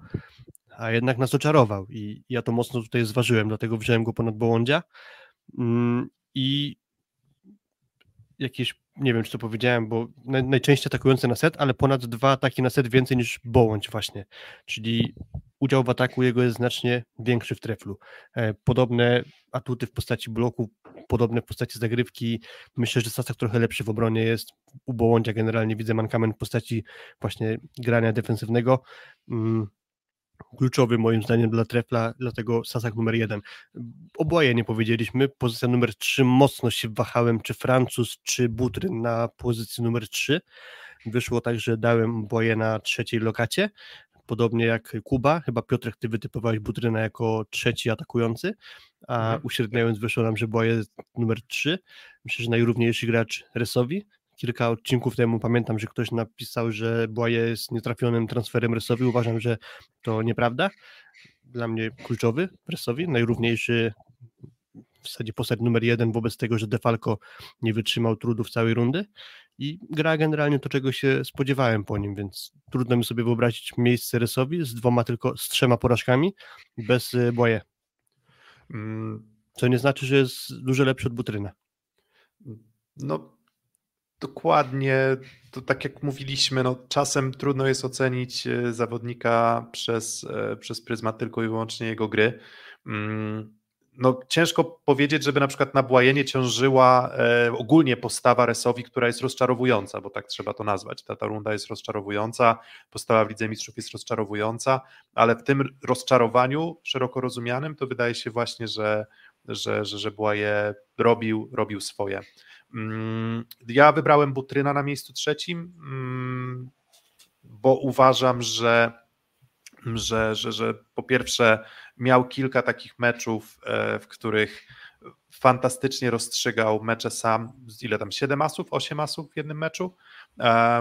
Nawet fantastyczny mecz teraz z Milano, chociaż pytanie, czy go jeszcze podłączymy pod, e, pod e, pierwszą rundę, czy pod drugą rundę, ale, ale były momenty, w których Butryna tak naprawdę zatrzymać się zupełnie nie dało, Błaje oczywiście też, natomiast, e, natomiast no ten Butryn jednak jakoś taką większą sympatię we mnie wzbudził i, i oceniałem go ciut wyżej. Mm, z kontrowersji przewija się pytanie na przykład o Kaczmarka, że, że nie ma Kaczmarka i, i że, że, że jest zmęczony, że jest chimeryczny w tym sezonie. No i wydaje mi się, że ta chimeryczność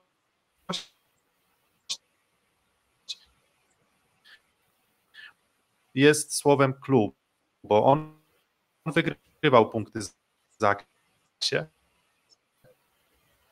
w tej rundzie.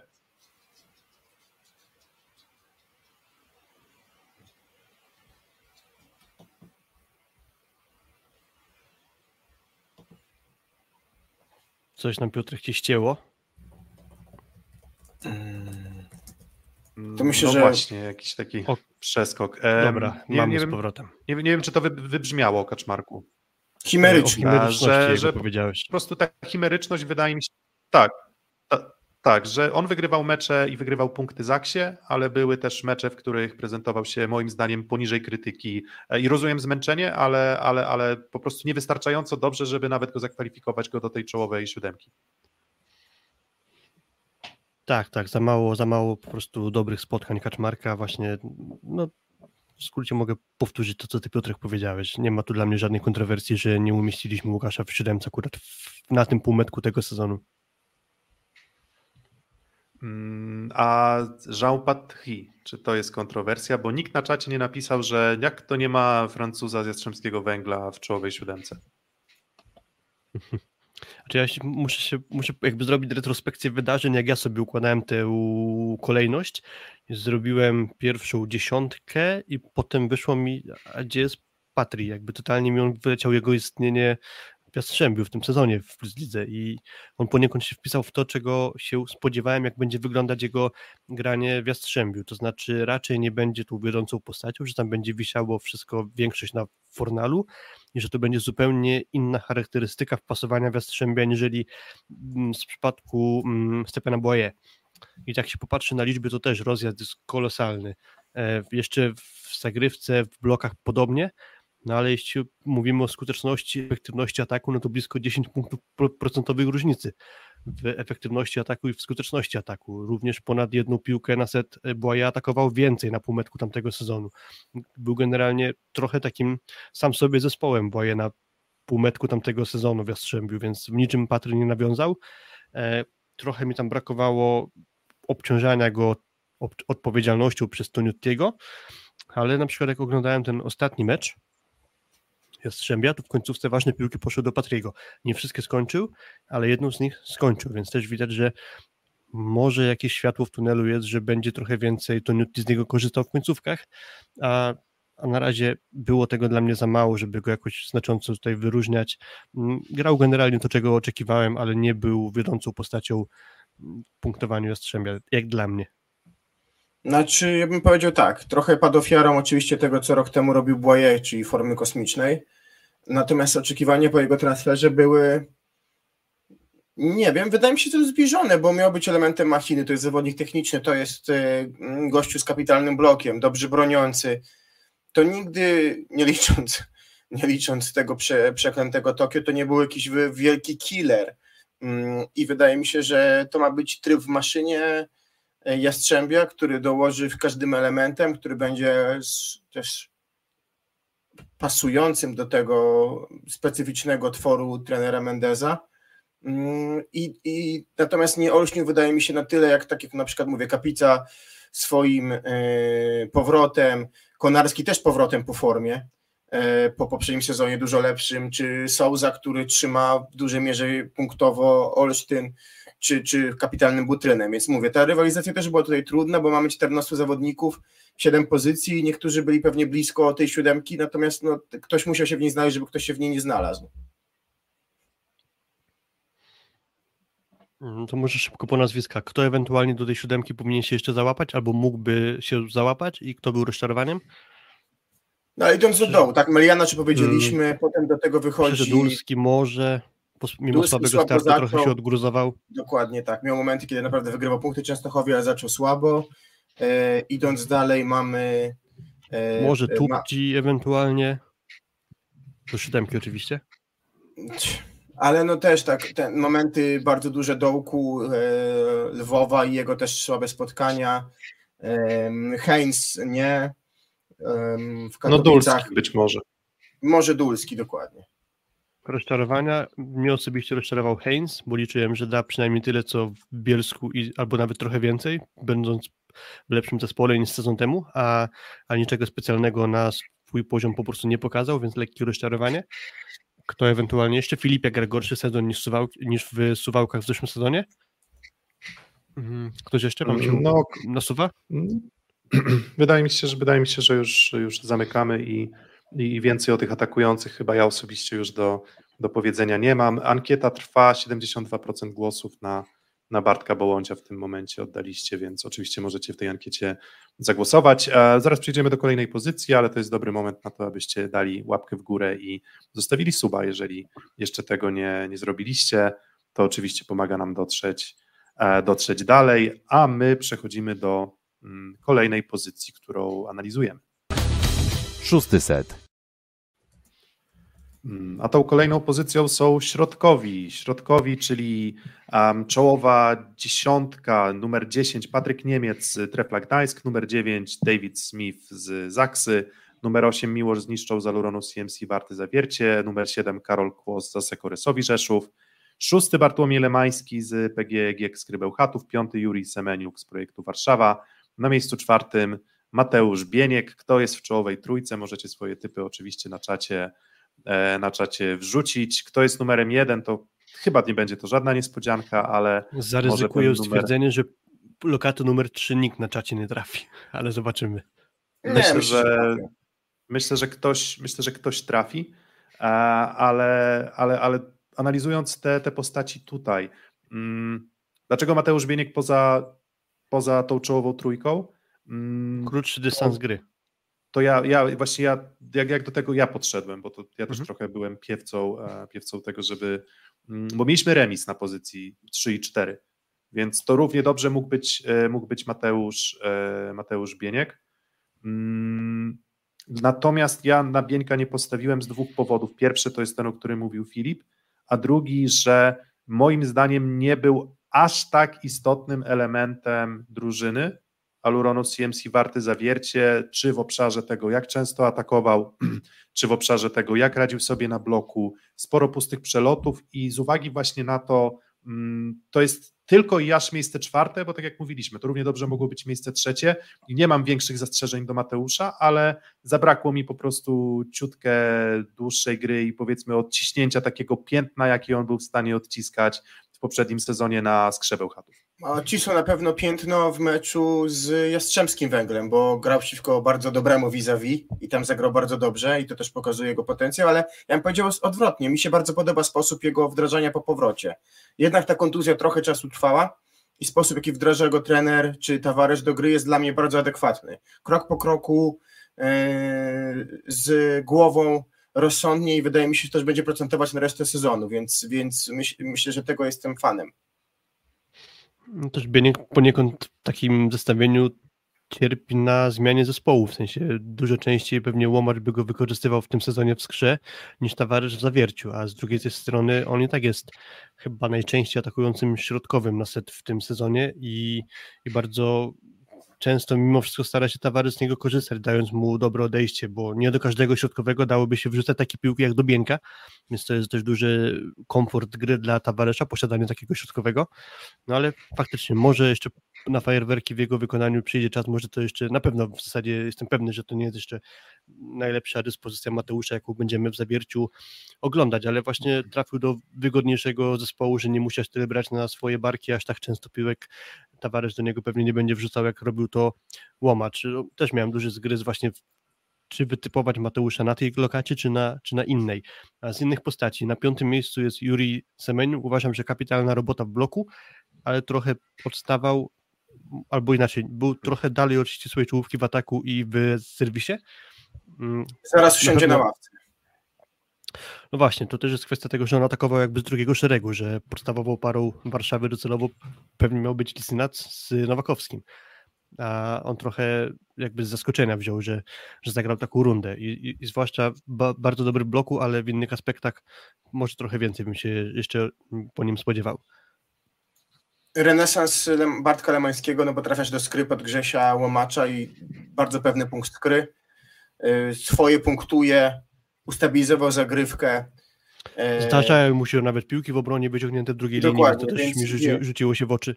Więc ja w ogóle uważam, że współpraca środkowych z Andreą Gardinim bardzo pomaga. Jako były środkowy, on ma fajny wpływ na zawodników na tej pozycji i ich fajnie buduje. Mm, coś, co i wydaje się, że jest kontrowersją, to jest pewnie ten David Smith, um, z uwagi na to, że no, na tych możliwych spotkań do rozegrania 15 to tylko 9 e, Davida Smitha i też dość długa przerwa, ale no, osobiście zawodnika, którego nie udało się zablokować, ani, ani, ani nie popełnił ani jednego błędu na te 60 czy 70 ataków w rundzie, e, to, to uważam, że to zasługuje na, na wyróżnienie. Oczywiście można byłoby tutaj przyjąć taki, taki kryterium, że po prostu grał za krótko i chociażby z tego powodu ja miałem wątpliwości co do tego, czego do, do tej dziesiątki wrzucić, no ale jednak no, gdy grał, to grał naprawdę bardzo dobrze i wydaje mi się, że Zaksa cierpi też bez, bez Davida Smitha. Absolutnie. Dla mnie to był najrówniejszy gracz Zaksy generalnie, czyli nas, on pozostał na swoim bardzo wysokim poziomie, tylko występy skróciła mu kontuzja. Patryk Niemiec, który popracował bardzo mocno blokiem. To jest bardzo duży progres. Mówiliśmy o nim, że bardzo Ogromny. dobrze gra blokiem pasywnym, czy grać blokiem punktowym i to na pewno jest e, ogromna, ogromna zasługa jego pracy, jaką wykonał z trenerem Juriciciem. Podobny, podobny impact defensywny ma Miło Zniszczo, bo moim zdaniem ta para się bardzo fajnie komponuje z Bienkiem, czyli Bienek ten ofensywny, mocno obciążony w ataku, a Zniszczą od tej czarniejszej roboty flocik, y, bardzo dobre czytanie gry, dużo bloków, bardzo dobry mecz z Zaksą. Podobno rola też Karola Kłosa przy Kubie Kochanowskim, czyli tej osoby rzadziej obciążanej, która ma za zadanie uprzykrzeć rozgrywającemu grę na bloku, więc, więc tak bym powiedział, że tutaj te miejsce 7, 8, 10 dla tych środkowych troszeczkę bardziej defensywnych. Mm, dokładnie i co? I werble i pokazujemy tę czołową trójkę. Norbert Huber, numer jeden i kto wie, czy nie najlepszy zawodnik też całej ligi, możemy się na tym potem, potem zastanowić. Numer dwa, Kuba Kochanowski, numer trzy, Szymon Jakubiszak.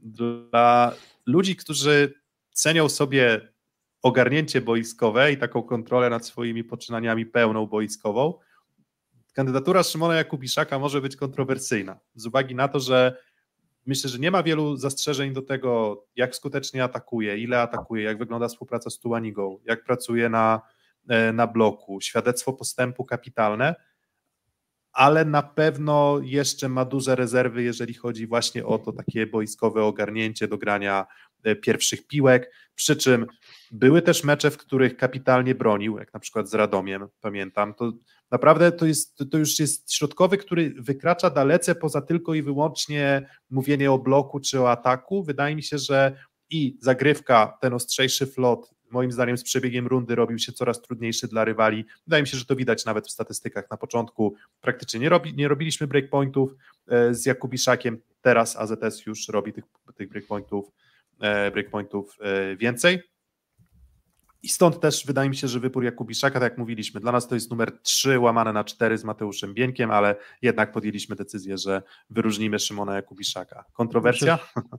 Myślę, że mocno czerpie z tego, że grywał kiedyś na pozycji przyjmującego przez kilka sezonów, stąd pewne zachowania przychodzą mu łatwiej, aniżeli takiemu sztampowemu środkowego, aczko, środkowemu, aczkolwiek no, fakt, że bywa elektryczny albo bywa, że popełnia zagrania, których by przydałoby się nie popełniać. W tym kontekście trochę przypomina Piotra Nowakowskiego, ale myślę, że jeszcze jest kwestia popracowania nad tym, ale naprawdę 3-4 dla mnie żadna kontrowersja, padł na pozycję numer 3, może trochę jako takie docenienie postępu właśnie a względem Mateusza Bieńka. Mm, numer 2 Kuba Kochanowski, przy czym tak, 1 i 2 to są dla mnie pozycje wyżej niż Jakubiszak, w sensie jest Jakubiszak, spora przerwa i później Kochanowski z Huberem. Tak bym to klasyfikował. No i też Huber na pewno wyżej Kochanowskiego, nie powiedziałbym, że to jest egzekwo.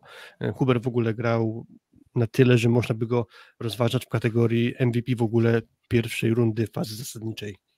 To jest najlepsza runda środkowego, wydaje mi się, w historii Plus Ligi, bo mecze po nie wiem, 9 bloków, po 20 punktów, 4 sety są horrendalne liczby.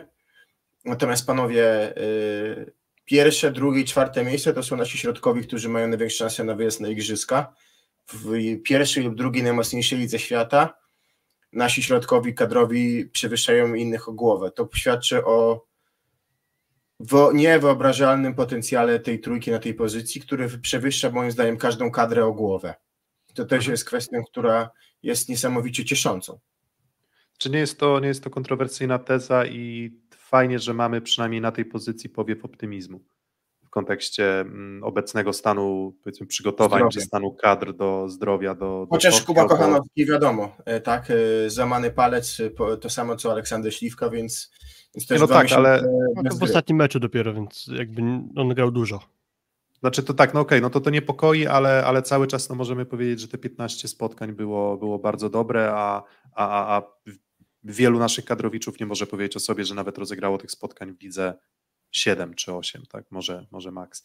E, Norbert Huber, nie, nie, nie ma co wystawiać laurki, nie ma co lukrować, fantastyczne wskaźniki na, na bloku, w siatkówce, która się zmienia i w której blokować jest coraz trudniej, on to robi z momentami, z dziecinną łatwością. Wspominałeś Kuba o tym zestawieniu Fornal, e, Pathi, um, i, i, Huber właśnie, który no, jest taką maszyną do blokowania.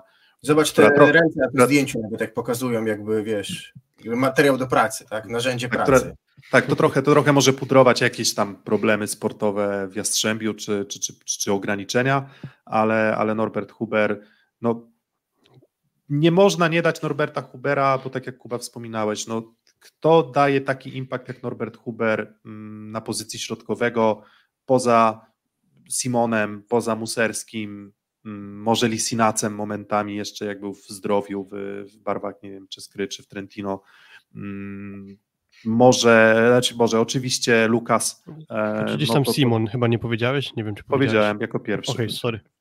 Um, Lukas um, i, i to jest właśnie plejada zawodników z którymi Huber w zasadzie może już się w tym momencie równać i nie powinien mieć żadnych kompleksów. No zwierzak, niesamowity. No, niesamowity. no na, miejscu, na miejscu Diego Mosny, czyli prezesa Trentino, to bym nie spał po nocach. Jakby, jak, jeżeli to było faktycznie możliwe i blisko do tego, żeby ściągnąć go, no to, to wtedy ta drużyna byłaby no, przepotężna. A już jest bardzo mocna ekipa z Trydentu. Juri Gładyr przez całą rundę miał 13 bloków, a Huber 12 bloków miał w meczu z projektem. No, no, absurd, absurdalne, niesamowite liczby, liczby na bloku, bardzo dużo też gry przy nim, jeżeli chodzi o atak środkiem, zagrywką też potrafił rozstrzygać mecze, zawodnik, e, zawodnik naprawdę kompletny. Kuba Kochanowski też bardzo dobry, też świetny, ale po prostu nie aż tak genialny, nie aż tak wybitny jak, jak Norbert Huber. E, pozostałe kandydatury na środku. Mm, przywijał się Reisner i się zgadzamy. Mamy go powiedzmy na miejscu 14 czy też, czy też 13 w naszym rankingu, więc doceniamy, doceniamy postęp. Warto na niego zwrócić uwagę. Ja wyróżniam też Strulaka e, z Lublina, który moim zdaniem mm, jeszcze cały czas ma rzeczy, nad którymi musi pracować, ale, ale to jest bardzo fajne wejście do, do pierwszej ligi. Mm, wyróżniam doświadczonych y, Wronę i Hajna też, którzy, którzy są istotnymi elementami czy projektu Warszawa, czy, czy Exactu System Schemarpol Częstochowy. No, dla mnie nie. Hein tak sobie, a z kolei wyrabia się ostatnio Bartosz Schmidt z Częstochowy, to, to na pewno dla mnie, a też na plus powiedziałbym może taki mały plusik Usowicz, który ma niezłe wejście z pierwszej ligi, e, świetny w bloku przede wszystkim, a to się rzuca w oczy. I czy jeszcze ktoś na plus? Duży rozjazd hmm. skuteczności z efektywnością u Musy Geja, a, a o nim myślałem, że to może być zawodnik, który będzie miał dobre wejście w plus ligę. Nie oczarował, ale to też nie jest tak, że, że grał poniżej jakichś standardów, powiedzmy. Wraca Urbanowicz do zdrowia i do formy? Na pewno versus poprzedni sezon, gdzie były problemy zdrowotne, to jest progres. Um, szukając ale dalej... jednocześnie, ale jednocześnie nie może się spotkać z Droszyńskim przez całą rundę i ma jakąś karygodną skuteczność w ataku. Tak, tak, to, to jest fakt. Sapiński zaczął monstrualnie, ten mecz był na poziomie Hubera, ale potem siadło. Ja myślę, że też nie powiedzieliśmy, że Jakubisiak korzysta z tego, że Tueniga mimo swoich problemów i słabego sezonu dalej dobrze gra środkiem po prostu, tak? I, i to na pewno też Szymonowi sprzyja.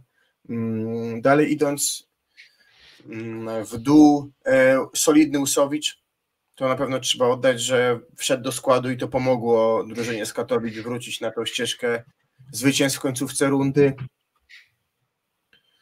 A rozczarowania? Wydaje się, że i, i, i, i e, powiem szczerze, lepiej wyglądała Nysa w momencie, kiedy wchodził e, Jankowski niż z Zerbą, tak powiem. Mhm. Mm. Dobra, a rozczarowania w takim razie?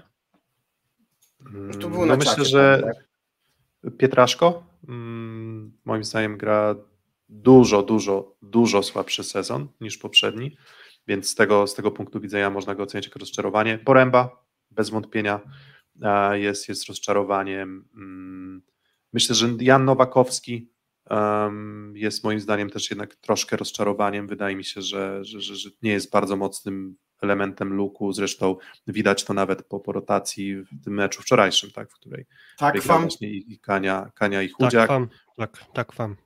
Tak, fam, tak, ale od kiedy wrócił Janusz, to już zaczyna to wyglądać naprawdę bardzo dobrze, więc tak pół na pół tak, jestem, jestem w, delikatnym, w delikatnym rozkroku. A zawodnik, który poza Jakubiszakiem, który zrobił i Reisnerem może, który zrobił też postęp? Hmm. Huber. No, no, tak, no może Względem myślę, poprzedniego że... sezonu to może tak. W sensie, że nie, nie no, całej rundy zagranej, nie ma całego sezonu tamtego zagranego, może w takim sensie. O, jeszcze Gaziego, czy też Gaszego jako rozczarowanie, to myślę, że, tak. że, że, też, też. Przy czym znowu nie pytanie, czego, czego, czego, wobec czego, niego. Czego, czego, Chudzik. czego oczekiwaliśmy? Chudzik. Chudzik na plus, myślę. Chudzik na plus, jeśli już to na plus. Nie no, raczej, raczej tak, e, więc on też, mhm. też postęp zrobił. Dobra, a tyle o środkowych i lecimy dalej, tak myślę. Szósty set. rozgrywający, najlepsi rozgrywający pierwszej rundy i ktoś może powiedzieć jak to, Fabian Drzyzga na miejscu szóstym, natomiast mamy ku temu pewne przesłanki i to nie są przesłanki mówiące o tym, że Fabian Drzyzga miał fantastyczny sezon w barwach rysowi, natomiast przesłanki mówiące raczej o tym, że ciężko nam było znaleźć alternatywy dla tej czołowej siódemki z różnych powodów. Natomiast na miejscu siódmym Cifame i Żukowski ze Stali Nysa, szósty Fabian Drzyzga, piąty Marcin Komenda i czwarty Benjamin Toniutti. Mm, podajcie swoje typy na, na czołową trójkę. Ciekaw jestem, jak to, jak to widzicie. Ja kończę ankietę o najlepszym atakującym rundy. Według Was był to jednak Bartłomiej Bołądź, 70 ponad procent głosów na, na Bartłomieja Bołądzia. Ktoś inny 18%, więc zakładam, że tutaj się wpisuje może Butryn, um, może Alan e, do, do tej listy, ale możliwe, że Butryn, Sasak 3% głosów i Błaje 5%, więc wy raczej widzicie to ciutkę inaczej. Zaraz odpalę ankietę ośrodkowych, natomiast Kuba Filip, zostawiam wam głos. Dlaczego akurat takie, taki wybór i dlaczego ten Fabian Drzyzga na miejscu szóstym, pomimo tego, że jednak mm, sporo krytyki się, mm, się wylewało właśnie na, na postać Drzyzga. Jak pozwolisz Fifi, to bym powiedział, że jak myśmy wybierali, no to robiliśmy taki cut na piątym miejsce, czy miejsca 5, 4, 3, 2, 1, no to wyraźnie jakby pozostałej grupie uciekło, no bo co, co nam zostaje, jak nie ta siódemka? Zostaje nam pozostała siódemka, weźmy Żukowskiego, będę grał więcej od Szczurka, Teraz tak, wreszcie mamy tak, Saita, który dał kapitalny impuls. Ja chciałem go dać do siódemki, wydaliście go trochę niżej, ale też grał mało. Grał cztery mecze czy pięć, ale odmienił kolosalnie Katowice. Geliński wygryzł Kubickiego i zaczął bardzo dobrze dwa mecze, ale potem dużo słabiej i też ten dołek, myślę, że Lubina miał jego w jakiś stopniu jego twarz. E, Todorowicz gra w ostatniej drużynie i też wczoraj zmieniany, miał momenty nie, bardzo Nie dowoził dobre. bloków w zagrywce, nie daje niczego ponad rozegranie? Dokładnie, Todorowicz? dokładnie, dokładnie tak. Idziemy dalej, mamy, grał na przemian Keturakis i Kowalski, za to dobrze Keturakis miał ten mecz ze Skrom, kiedy zdobył naście punktów, kiedy zagrywał. Obaj bardzo nierówno. Tak, ale Zdulski lepiej łapie porozumienie Kowalski, więc też tutaj nie było kogo dać. Petrow moim zdaniem bardzo przeciętny, nie na tyle, żeby go wstawić do siódemki. No tu jest- nie Ja działałem dać. trochę na zasadzie eliminacji, jakby kogo Tak, na pewno dokładnie. bym nie dał i z tego nam zostanie to siódemka, w moim przypadku Dokładnie. przynajmniej tak było. Pie- I myślę, że ja tak samo tu pójdę po prostu po pozycjach. No tu Łanigi Piotrek by się nie zgodził dać, no bo, no bo nie, no bo po prostu po kontuzji Josh jest, jest bardzo przeciętny poza grą środkiem. Skrajna No i- siatkówkę, więc ciężko mi łomacza wyróżnić. I też Chociaż jakby ja mniej jego trochę... byłem, chociaż jego byłem najbliżej chyba do siódemki Saity, mówiąc szczerze, z tej, z tej, z tej grupy Mhm. pozostałej. Mm, No Marcin to Janusz ja, ja postawiłem na. Tak, Janusz grał za krótko. Żukowski też bym powiedział, że to może być podobna, podobna dyskusja na temat tego, czy nie grał za krótko. Mm, Bo, bo jednak Szczurek wchodził w buty pierwszego rozgrywającego już y, no, w kilku meczach tej rundy, więc też można by się zastanowić, czy, mm, czy, czy, czy to jest aż tak mocna kandydatura, ale znowu trochę z braku laku, no bo dalej jak idziemy, no Geli, Żeliński, No już mówiłem Piotrek, że, że właśnie zaczął bo- dobrze, ale dwie kolejki, a potem dołek ogromny. Tak, no Saita, tutaj mnie przekonaliście do tego, żeby dorzucić go do czołowej dziesiątki, ale finalnie gdzieś poza tą czołową dziesiątką się, znaczy poza czołową siódemką się u nas znalazł, gdzieś tam koło ósmego, dziewiątego miejsca, jeżeli dobrze kojarzę i na koniec rundy już na pewno byłbym bliżej dania Saity do tej czołowej siódemki, natomiast tutaj znowu, no tylko sześć spotkań, więc znowu ten impact, czas na to, żeby mieć duży wpływ na drużynę był nieznaczny, ale ten wpływ na pewno Saity był bardzo duży. Mecz wygrany Katowic z Radomiem, gdzie Saita był jakby na jednej nodze, bo grał z kontuzją i to było bardzo widoczne w jego sposobie, jakby w technice jego rozegrania, a mimo tego jednak Katowice poprowadził do wygrania. No dla mnie absolutnie siódemka Saity. No, Dla mnie na pewno dziesiątka, siódemka już taka właśnie wątpliwa z racji tego krótszego dystansu. Miał, No, ale po- miał mniej okazji do zepsucia niż inni. No ale, ale było, było też trochę tak, że jeżeli ocenilibyśmy właśnie rozgrywającego jako człowieka odpowiedzialnego za to, jak drużyny wyglądają w ataku, jaki mają pomysł na to, jak wygląda umiejętne szafowanie, wybory i, i czy to wygląda jak dobrze działający mechanizm, czy nie, to w Radomiu Todorowicz jest, uważam, że jest dobrym rozgrywającym i, i osobiście podoba mi się ale znowu, no to jakby ostatnie miejsce w tabeli trochę mówi samo za siebie. O Lubinie mówiliśmy, o Saicie, że pomaga, mówiliśmy. Petrow w Lwowie uważam, że jest ok, ale znowu trochę mi się zlewa po prostu w taką średnią przeciętość Lwowa jako takiego. W sensie jakby Nie ja... podoba mi się jego granie do środka, Petrowsa. Okej, no to, no to, to, na... Okej, to jest jeden, jeden przykład. Keturakis albo Kowalski. E, wygląda to dobrze moim zdaniem w Częstochowie, niezależnie od rozgrywającego, ale znowu rotacje, znowu różna charakterystyka. No Keturakis miał mecz na przykład z, nie wiem, z 10 czy tam 11 punktami chyba ze Scroll, który, e, który udało się wygrać, więc on z kolei dużo daje blokiem i zagrywką, no ale nie jest to wirtuos, e, wirtuos rozegrania. O Łomaczu wspominaliście, Sanchez słaby sezon, Tuaniga słaby sezon, Janusz kontuzjowany, Żukowski przeplata ze Szczurkiem i nagle wychodzi, że no, ten Fabian Drzyzga jest w szóstce, bo trochę nie bardzo jest komu, kogo dać, a Resowia, jakbyśmy nie chcieli mówić, jakbyśmy nie oceniali gry, jest drużyną w czołowej czwórce ligi. Tak, Rosowia przegrała trzy mecze z 15 i nie zaliczyła wpadki, w sensie nie zaliczyła meczu, który przegrała, a nie miała prawa przegrać, typu porażkę z zespołami, które skończyły na top 6 w półmetku, czyli z Gdańskiem, Jastrzębiem i z, projektem, w kolejce. z projektem. Z projektem jest, tak. z projektem, tak, Rosowia projekt. No ale, też, ja- ale też, ale muszę też powiedzieć, że w mojej ocenie Fabian gra słabszy sezon niż poprzedni. No to- Też dobra. mam swoją teorię na ten temat, ale to może innym razem będziemy A, a jaki sezon gra Marcin. Komenda, Filip? Jaki sezon gra Marcin Komenda? Bo moim zdaniem bardzo dobry. Powiedziałem przy tym, że Todorowicz nie dokłada nic w bloku i w zagrywce, to komenda przede wszystkim też mogę pochwalić za to, że jeszcze dodaje jakości z pola serwisowego i w bloku. No i też podoba mi się to, jak gra po prostu. W sensie ja nigdy nie byłem jakimś wielkim fanem e, Marcina Komendy, mogę to otwarcie powiedzieć, ale muszę też docenić to, jak gra i jak prowadzi ten zespół i też jakie to przynosi efekty, no bo Lublin na piątym miejscu podejrzewam, że mało kto by typował. Też wróciłem sobie, bo może po tym po- podyskutujemy, jak typowaliśmy kolejność po naszych odliczaniach przedsezonowych. Ja powiedziałem, że Lublin będzie na dziewiątym miejscu, ale to jest potencjalny kandydat na zaskoczenie pozytywne. Myślę, że takim pozytywnym zaskoczeniem Lublinianie są w dużej mierze właśnie dzięki dobrej grze Marcina Komendy, aczkolwiek też zaliczył kontuzję, więc nie zagrał kilku spotkań.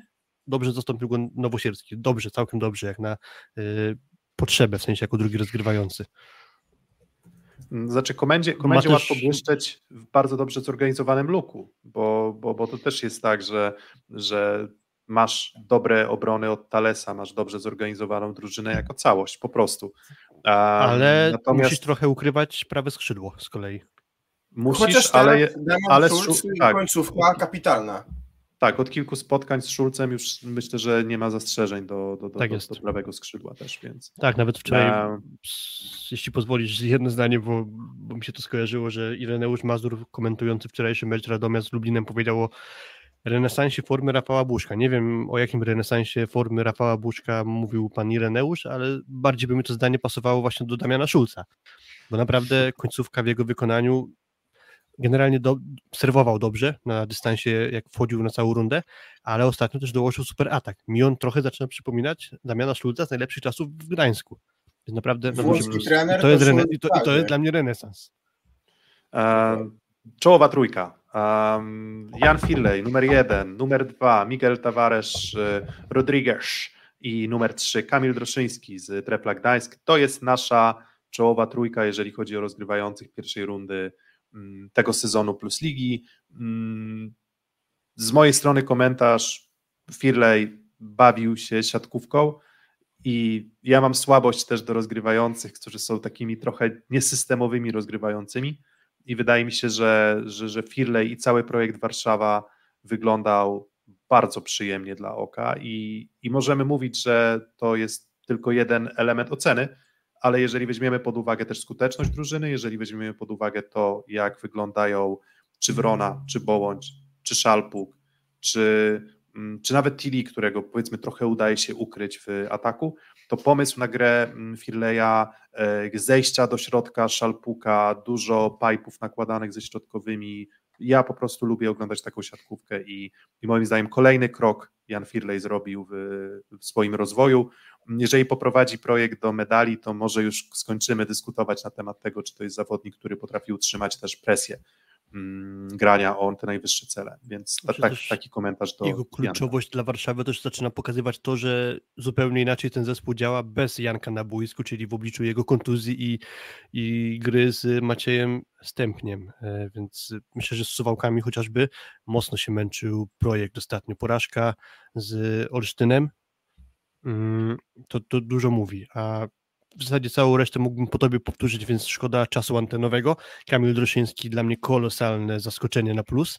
W życiu bym nie pomyślał, że on będzie w stanie tak grać w obliczu tego, że nie ma Lukasa Kampy, bo dla mnie zawsze to był zawodnik, który zaczynał być kandydatem na takiego gracza, który miał ogromny talent, dużo znaczył w reprezentacjach młodzieżowych kadry Polski, po czym ten talent poszedł na zmarnowanie.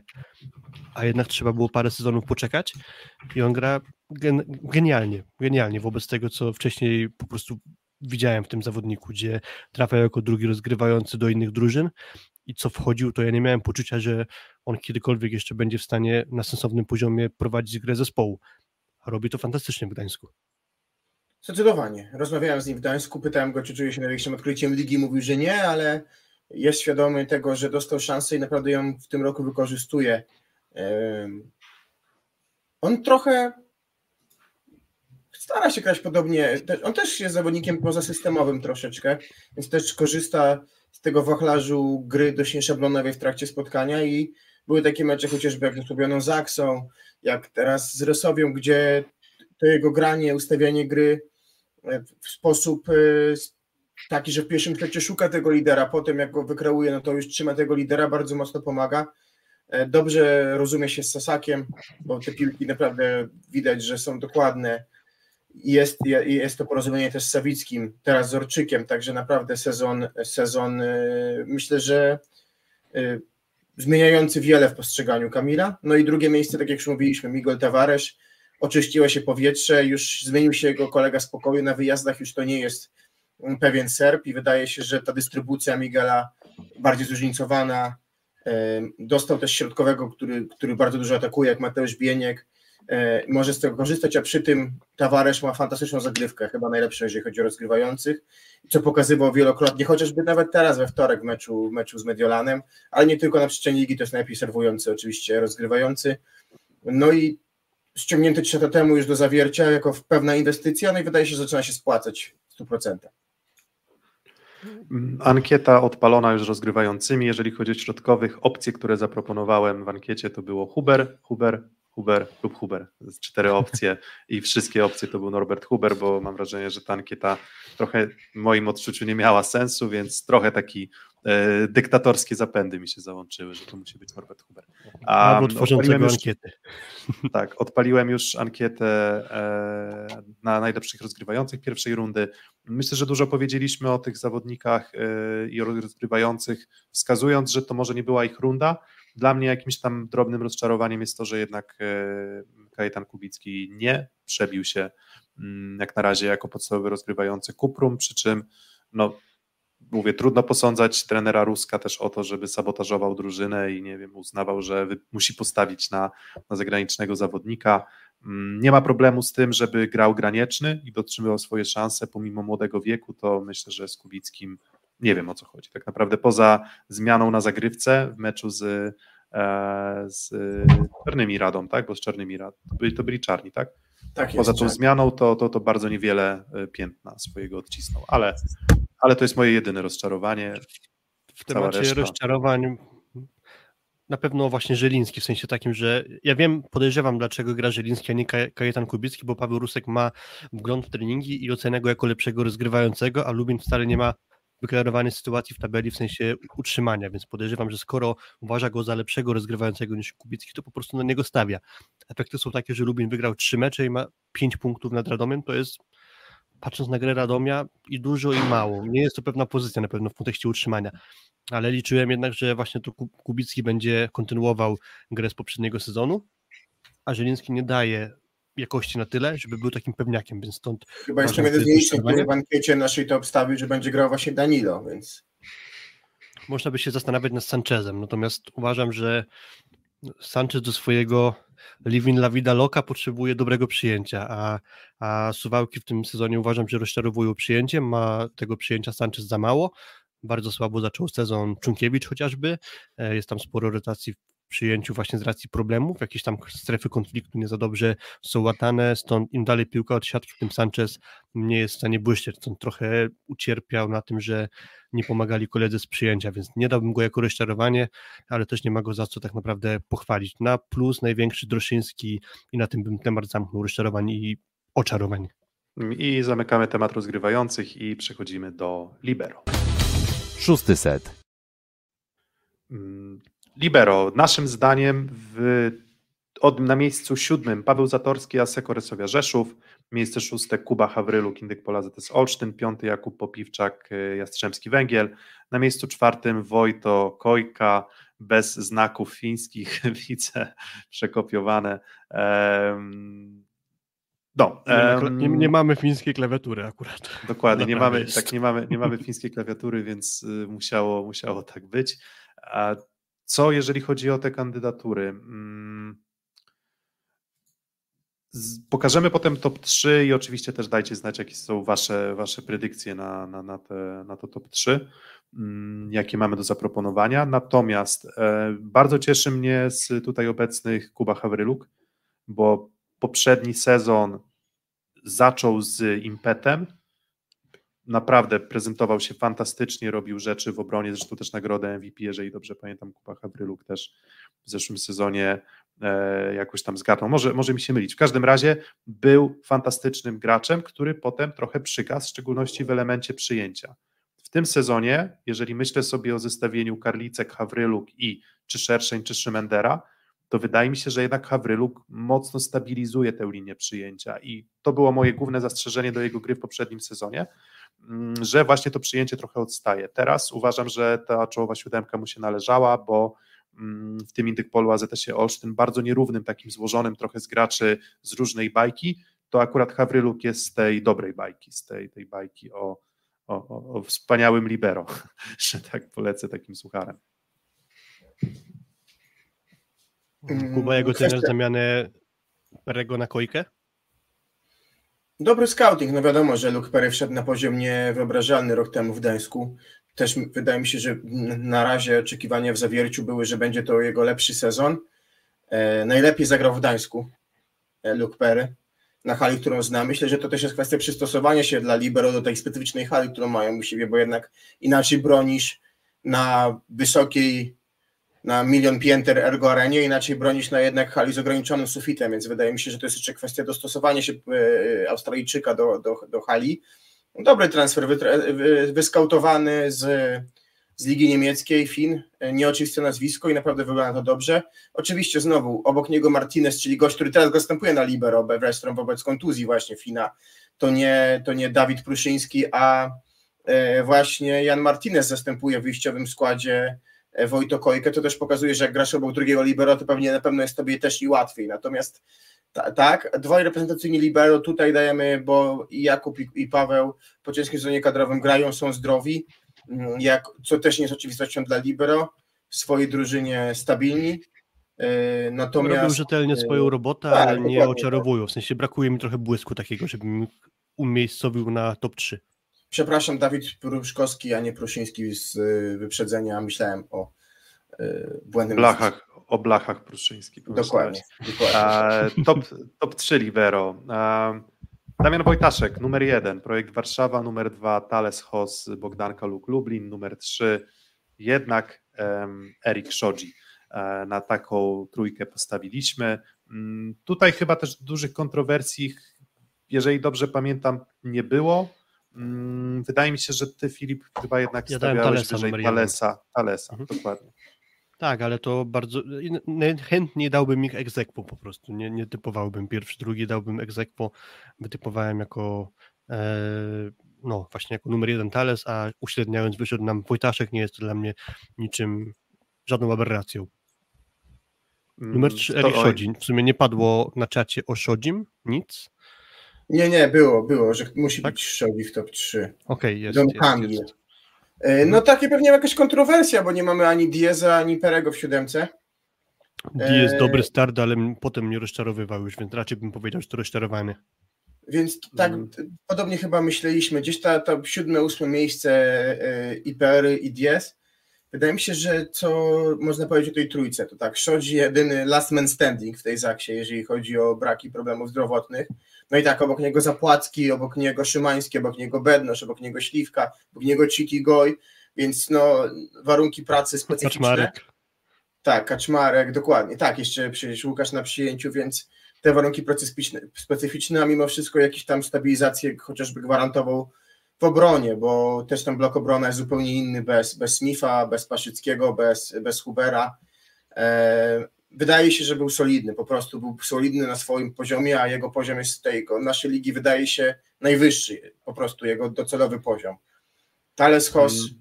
miał dowieść i dowozi, a Damian Wojtaszek jak wino, no poziom obron, w obronie przewyższa chyba całą naszą ligę, a w tym sezonie Warszawa przyjmuje bardzo dobrze, po prostu bardzo dobrze przyjmuje. Mm, z kontrowersji to na pewno ta postać Luka Perego. My postawiliśmy na miejscu ósmym, więc on tam dosłownie jest jakieś tam dwa punkciki wyszło za, e, za, za Torskim i chyba trzy za, za Hawrylukiem, więc to jest bardzo blisko. To nie jest tak, że uważamy, że Pery nie grał na poziomie czy Hawryluk, Hawryluka, czy Zatorskiego. Natomiast tutaj pewnie poddajemy się trochę takiemu psychologicznemu efektowi tego, jak było w mhm. poprzednim sezonie. Ofiara bo... poprzedniego sezonu swojego. Dokładnie. I nie, so, nie po prostu Luke Perry dobrze funkcjonował w zawierciu, ale brakowało mi, tak jak na przykład u Hawryluka, uważam, że miał momenty E, gry kapitalnej. Tak mam wrażenie, że u Perego tych momentów gry kapitalnej było nie aż tak dużo, było bardzo dużo solidności i bardzo dużo gry dobrej, ale, ale z tego powodu on jest ciutkę dalej, ale tak jak mówię, no jakbyśmy dorzucili jeszcze jedną pozycję na, na pozycji ósmej, to ten Pery byłby i na pewno znajduje się w górnej połówce Libero. Mm, nie mam aż takiego entuzjazmu do Takahashiego. Mm, Podobnie tutaj ten DS, tutaj się z Filipem zgadzam, że raczej widzę go jako, jako chyba rozczarowanie bardziej niż, niż, niż ktoś, kto wbił się do tej ligi i pokazał nam wszystkim, że, e, że, że, że, że no zasłużenie był tam mistrzem Francji i, i jest reprezentacyjnym libero we Francji. A Nie znowu no, widzę jest... jakiś... Mhm. Przepraszam. Nie, tylko chciałem powiedzieć, że oczywiście no, można tutaj szukać y, wymówek w postaci tego, kto stoi na przyjęciu, ale, ale, ale ci lepsi libero po prostu tych wymówek nie szukali, tylko po prostu, po prostu grali. Mhm. Znaczy, nie za bardzo widzę kandydata na jakieś pozytywne zaskoczenie. Mm, z kolei na negatywne, lekko Szymura, Kamil Szymura w Nysie, spodziewałem się trochę więcej po nim, a, a nie za bardzo to dostałem. Um, Czunkiewicz miał słaby początek sezonu, ale całościowo bym może nie powiedział, że to rozczarowanie. Mm. Kto jeszcze? Ewentualnie? Wielu libero było generalnie takich, którzy zagrali to, co się spodziewałem. Nie spodziewałem się nic wielkiego po Nowowsiaku chociażby. Ale jest też trochę drużyn, które grają na dwóch przecież właśnie. Nowowsiak i Tekla grają chyba na dwóch libero. Często na dwóch libero gra Granieczny z Masłowskim, więc to też jest ta kwestia, która utrudnia ocenę całościową. W Takahashim też nie widzę nic nadzwyczajnego, w niczym mi nie przypomina typowego japońskiego libero, co nie znaczy, że gra źle. Mm, w, chociażby w Lwowie Kanajew generalnie gra to, co przedtem, Mariański gra swoje, ale nie na tyle, żebym go dał do siódemki, więc no tam w Lwowie, w Lwowie to już nawet w Lwowie to już nawet, nawet się y, pojawiał, tak. Pytanie dlaczego, nie wiem, czy to kontuzja jakaś, czy...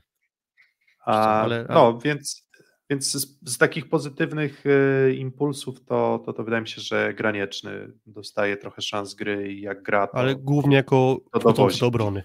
Mhm. Mhm. Tak, tak, tak, oczywiście, ale nie, jeszcze nie na dłuższym dystansie, ale, ale, ale jeżeli miałbym wskazywać jakąś postać, to, to na pewno na pewno on. Mm. Wiecie, Tyle to też tak, tak to myślę, że o, o, tym, jak my postrzegamy, tak? To jest najtrudniejsza odpowiedź do oceny, tak? Libero, więc to zawsze będzie w jakimś stopniu wizualne po prostu.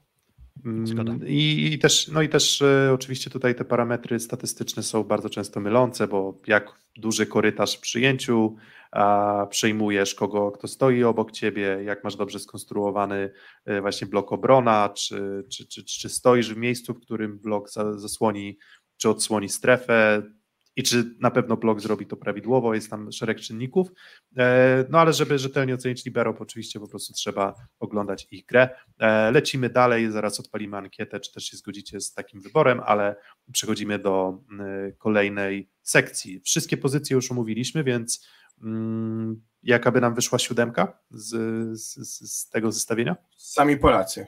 Fornal, Szalpuk, Sasak, y, Firlej, Kochanowski, Huber, Wojtaszek. Tak. Tak by było. Mm, no i mielibyśmy też polskiego rezerwowego atakującego, Bołądzia, a mielibyśmy dwóch polskich środkowych na miejscu 3 i 4, tak, czyli Bieńka i Jakubiszaka. Tak jest. E, na przyjęciu numer 3 to był Kleveno i mamy kolejnego Polaka Sawickiego. Mhm. No i, no i na libero Wojtaszek, no i Thales i na, ro, na rozegraniu, kto byłby dwójką Tawaresz, więc no ale Polaków jednak zdecydowanie więcej, a ym, Kuba, jak się zapytam na wizji y, trenerów też masz, tak, umiejscowionych? Czy tak nie? jest, tak jest, Dobra. ale są od razu, nie są na podium, że tak powiem, są po prostu w kolejności e, Super. od 7 do 1, naszym zdaniem. Tak, to przechodzimy do trenerów. Szósty set. Najlepsi trenerzy. I tutaj już e, od 1 do 7 bez twarzy, bez tych pięknych e, podium, podium, podiumów. Um, Piotr Graban numer 1 naszym zdaniem, projekt Warszawa numer 2 Igor Juricic, Tref Gdańsk numer 3 Marcelo Mendes, czwarty Massimo Botti, piąty Michał Winiarski, e, szósty Leszek Chudziak. I siódmy Daniel Pliński.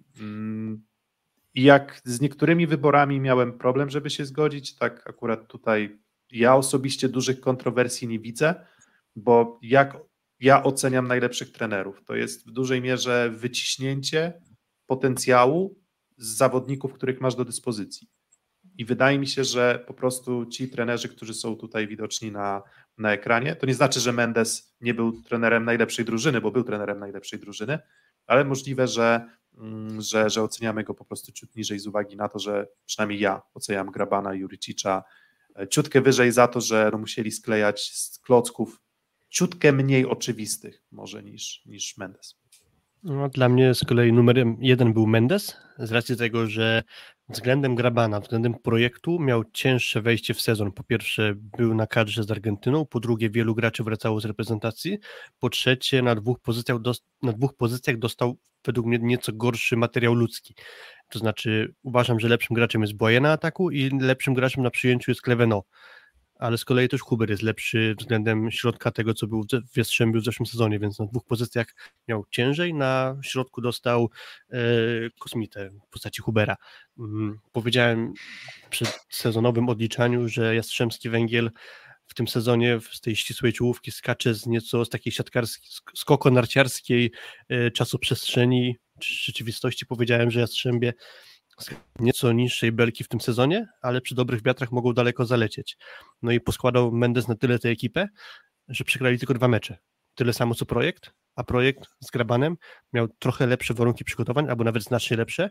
No i też ekipa była wzmocniona względem poprzedniego sezonu, jedynie z tymi problem, problemami na środku, bo nie było Nowakowskiego, nie było Lisynaca.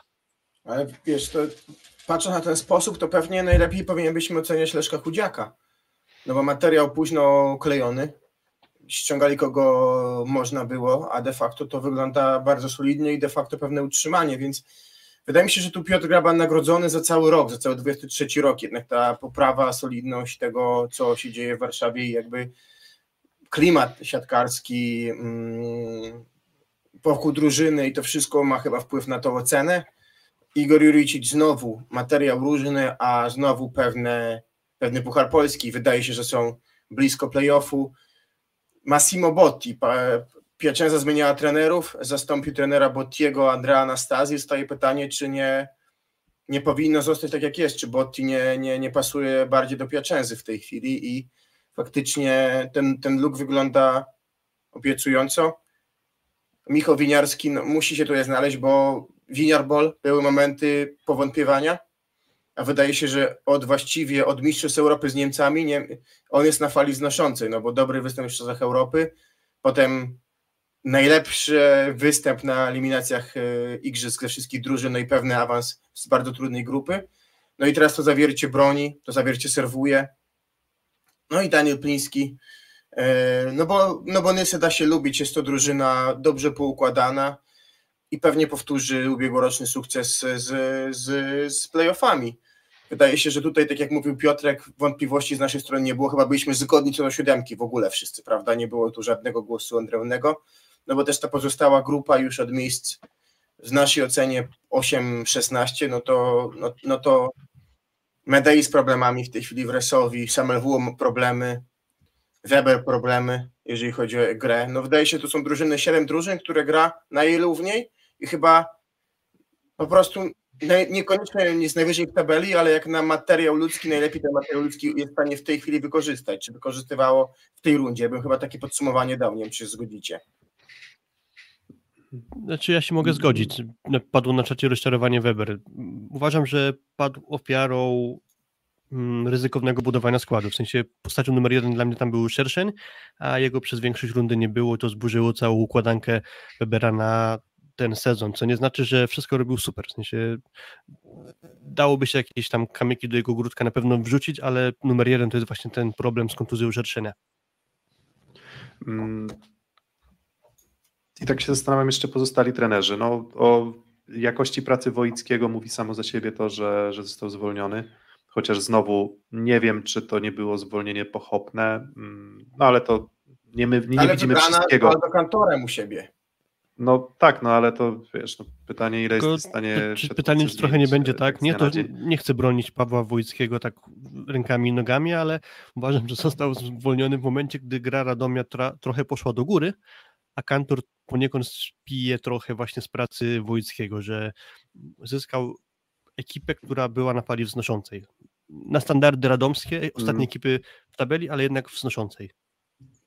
Mówię, ru, myślę, że Ruska można byłoby też oceniać jako rozczarowanie, bo jednak takie bycie względnie blisko tego ostatniego miejsca i w sumie wyratowanie się trochę szczęśliwie e, tymi seriami na zagrywce Kubickiego z Radomiem, to Kuprum mogło być ostatnie w tabeli i to tak ten mecz mógł się z Radomiem potoczyć. Mm, zaczęli interesująco i tak miałem po tych pierwszych dwóch, trzech kolejkach taką myśl, że Kuprum naprawdę może zrobić miejsce bliżej 10, 9, 10 miejsca, a rezultat jest, e, jest, jest moim zdaniem nieciekawy. Mm, dla trenera słabego szacunek za kolejne już zresztą wykaraskanie się z takiej bardzo trudnej e, sytuacji, natomiast no, ta trudna sytuacja też powstała, więc ciężko jest jednoznacznie pozytywnie no nie trafili ewidentnie na pozycji rozgrywającego z transferami. To po prostu to jest dla mnie problem numer jeden Katowic. Mm, I, to jeszcze... Też o tym wejście Saidty w zespół.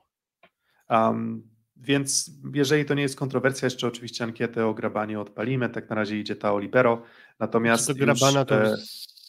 Aha, przepraszam, bo jeszcze chciałem się wtrącić, myślałem, że skończyłeś. E, co do grabana, myślę, że... Chciałem, były... chciałem przejść do kolejnego wątku już. A, okej, okay, no to możemy iść do kolejnego wątku. A, to znaczy kolejnego wątku, a mianowicie, czy pamiętacie swoje typy na sezon? Mniej więcej. Kolejności zespołów? Te kolejności zespołów? Ja sobie zapisałem. Okej, okay, dobra, to teraz rachunek sumienia, gdzie przestrzeliliśmy na minus, a gdzie na plus?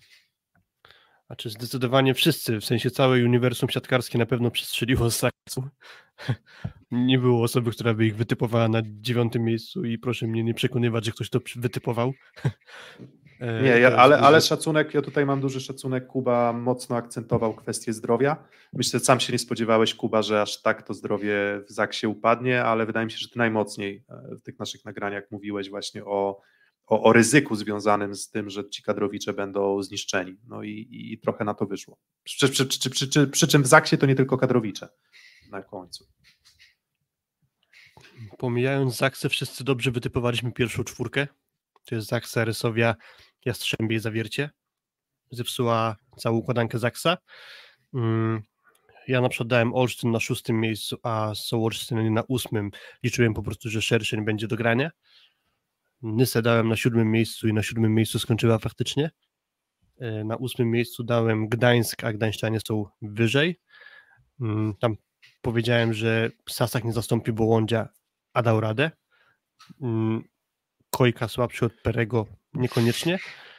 Znaczy, ja, mogę, jakby... ja, mogę przeprosić, ja mogę przeprosić projekt teraz tak, tak, po rundzie już. Nie, no dobry, nie, dobry, nie, dobry moment. Natomiast przeprosić, ja typowałem ich na czwartym jeżeli dobrze ja Na, ja na drugim albo, albo ten, na medal, także, także, także dobrze. Natomiast ja Szczębie typowałem poza medalami, a czy poza topem, a są, są na topie. Więc tu się pomyliłem. Natomiast tak, projekt stawiałem na medal, a Zaksebes i w tym kontekście na pewno trafiłem. To jest e, bliżej do tego.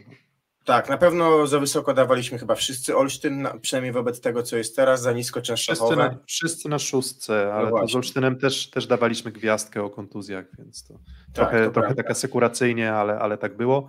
E, no ja Resowie przestrzeliłem, bo myślałem, że to będzie takie solidne top 1, top 2, jedna z lepszych drużyn po prostu w lidze, a na ten moment no jednak jest czołowa trójka i Resowia tak to widzę po prostu, jeżeli chodzi o, o w tym momencie jakość, e, jakość gry e, drużyn. Tak.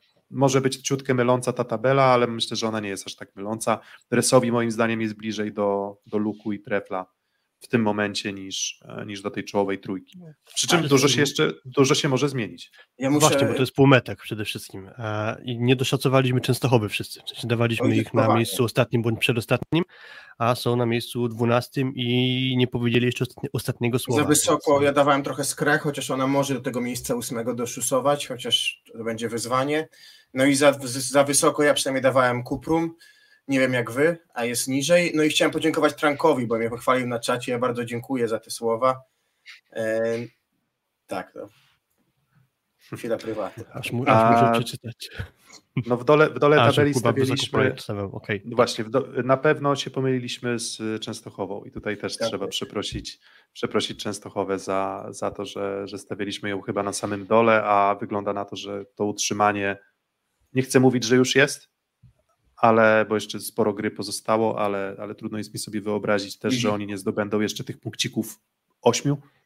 To nie wiem, ile punktów musiałby taki Radom na przykład. A teraz uzbierać e, jakaś rewolucja musiałaby tam nastąpić, a, a nawet ten mecz z Lublinem wczoraj tego nie, e, nie, nie sugeruje.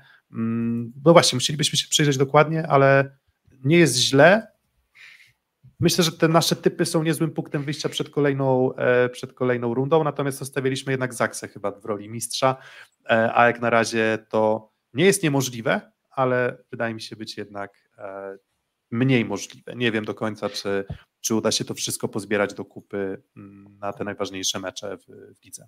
Sam nie wiem. Tak jest. Um, to co, to wybiła godzina 14. Panowie, wy się spieszycie na Torwar, tak? Tak, my się no, zbieramy. No, tak, tak. Tak, my się zbieramy, tak, spieszymy się na Torwar, um, więc co nam pozostaje? Pozostaje nam jeszcze um, życzyć Wam wszystkim też fajnej rundy kolejnej, um, żeby było tam więcej tematów sportowych, a zdecydowanie mniej tematów zdrowotno, e, kontuzjowo, organizacyjno, mm, zarządczych, tak, tak bym to ujął. oczywiście łapka w górę i sub. E, to jest coś, co zawsze bardzo nam pomaga dotrzeć e, dalej. No jest też świadectwem dla nas tego, że robimy dobrą, e, dobrą robotę. Mm, daj Śledźcie dzisiaj nasze media, tak, bo to na pewno wleci też. pomeczowo.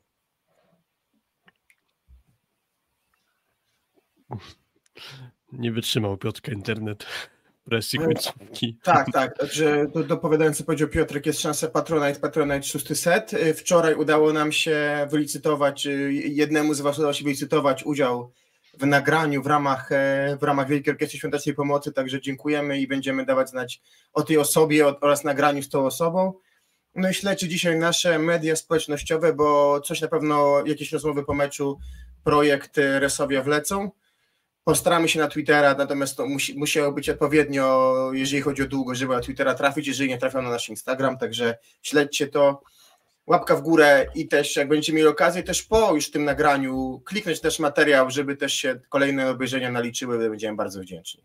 Mm, tak jest. Y, wracamy do regularnego nagrywania. Mieliśmy trochę pauzy związane ze świętami, przerwą noworoczną, moim urlopem, ale wracamy już chyba, postaramy się wrócić na pełniejsze obroty. Wczoraj miało miejsce zgrupowanie, nazwijmy to w Suwałkach ligowych włodarzy, którzy podjęli kilka decyzji i tak jak to było po poprzednim spotkaniu, wtedy rozmawialiśmy z prezesem Dariuszem Gadomskim, być może po weekendzie uda nam się z którymś kolejnym prezesem umówić, więc przedyskutujemy te wszystkie decyzje, jakie zapadły, co zadecydowano, dlaczego, a nie dlaczego jakoś inaczej, więc y, przypuszczalnie po weekendzie będzie kolejny szósty set, więc zachęcamy do śledzenia nas, słuchania. Mm, dzięki za dzisiaj. Piotrek się rozłączył z racji problemów z internetem, e, więc kończymy. Żegnamy się też w imieniu Piotrka. Trzymajcie się. Do usłyszenia. Cześć. Poleci taśma ze sponsorami. Dzięki bardzo. Tak jest. Cześć. Dobrego weekendu.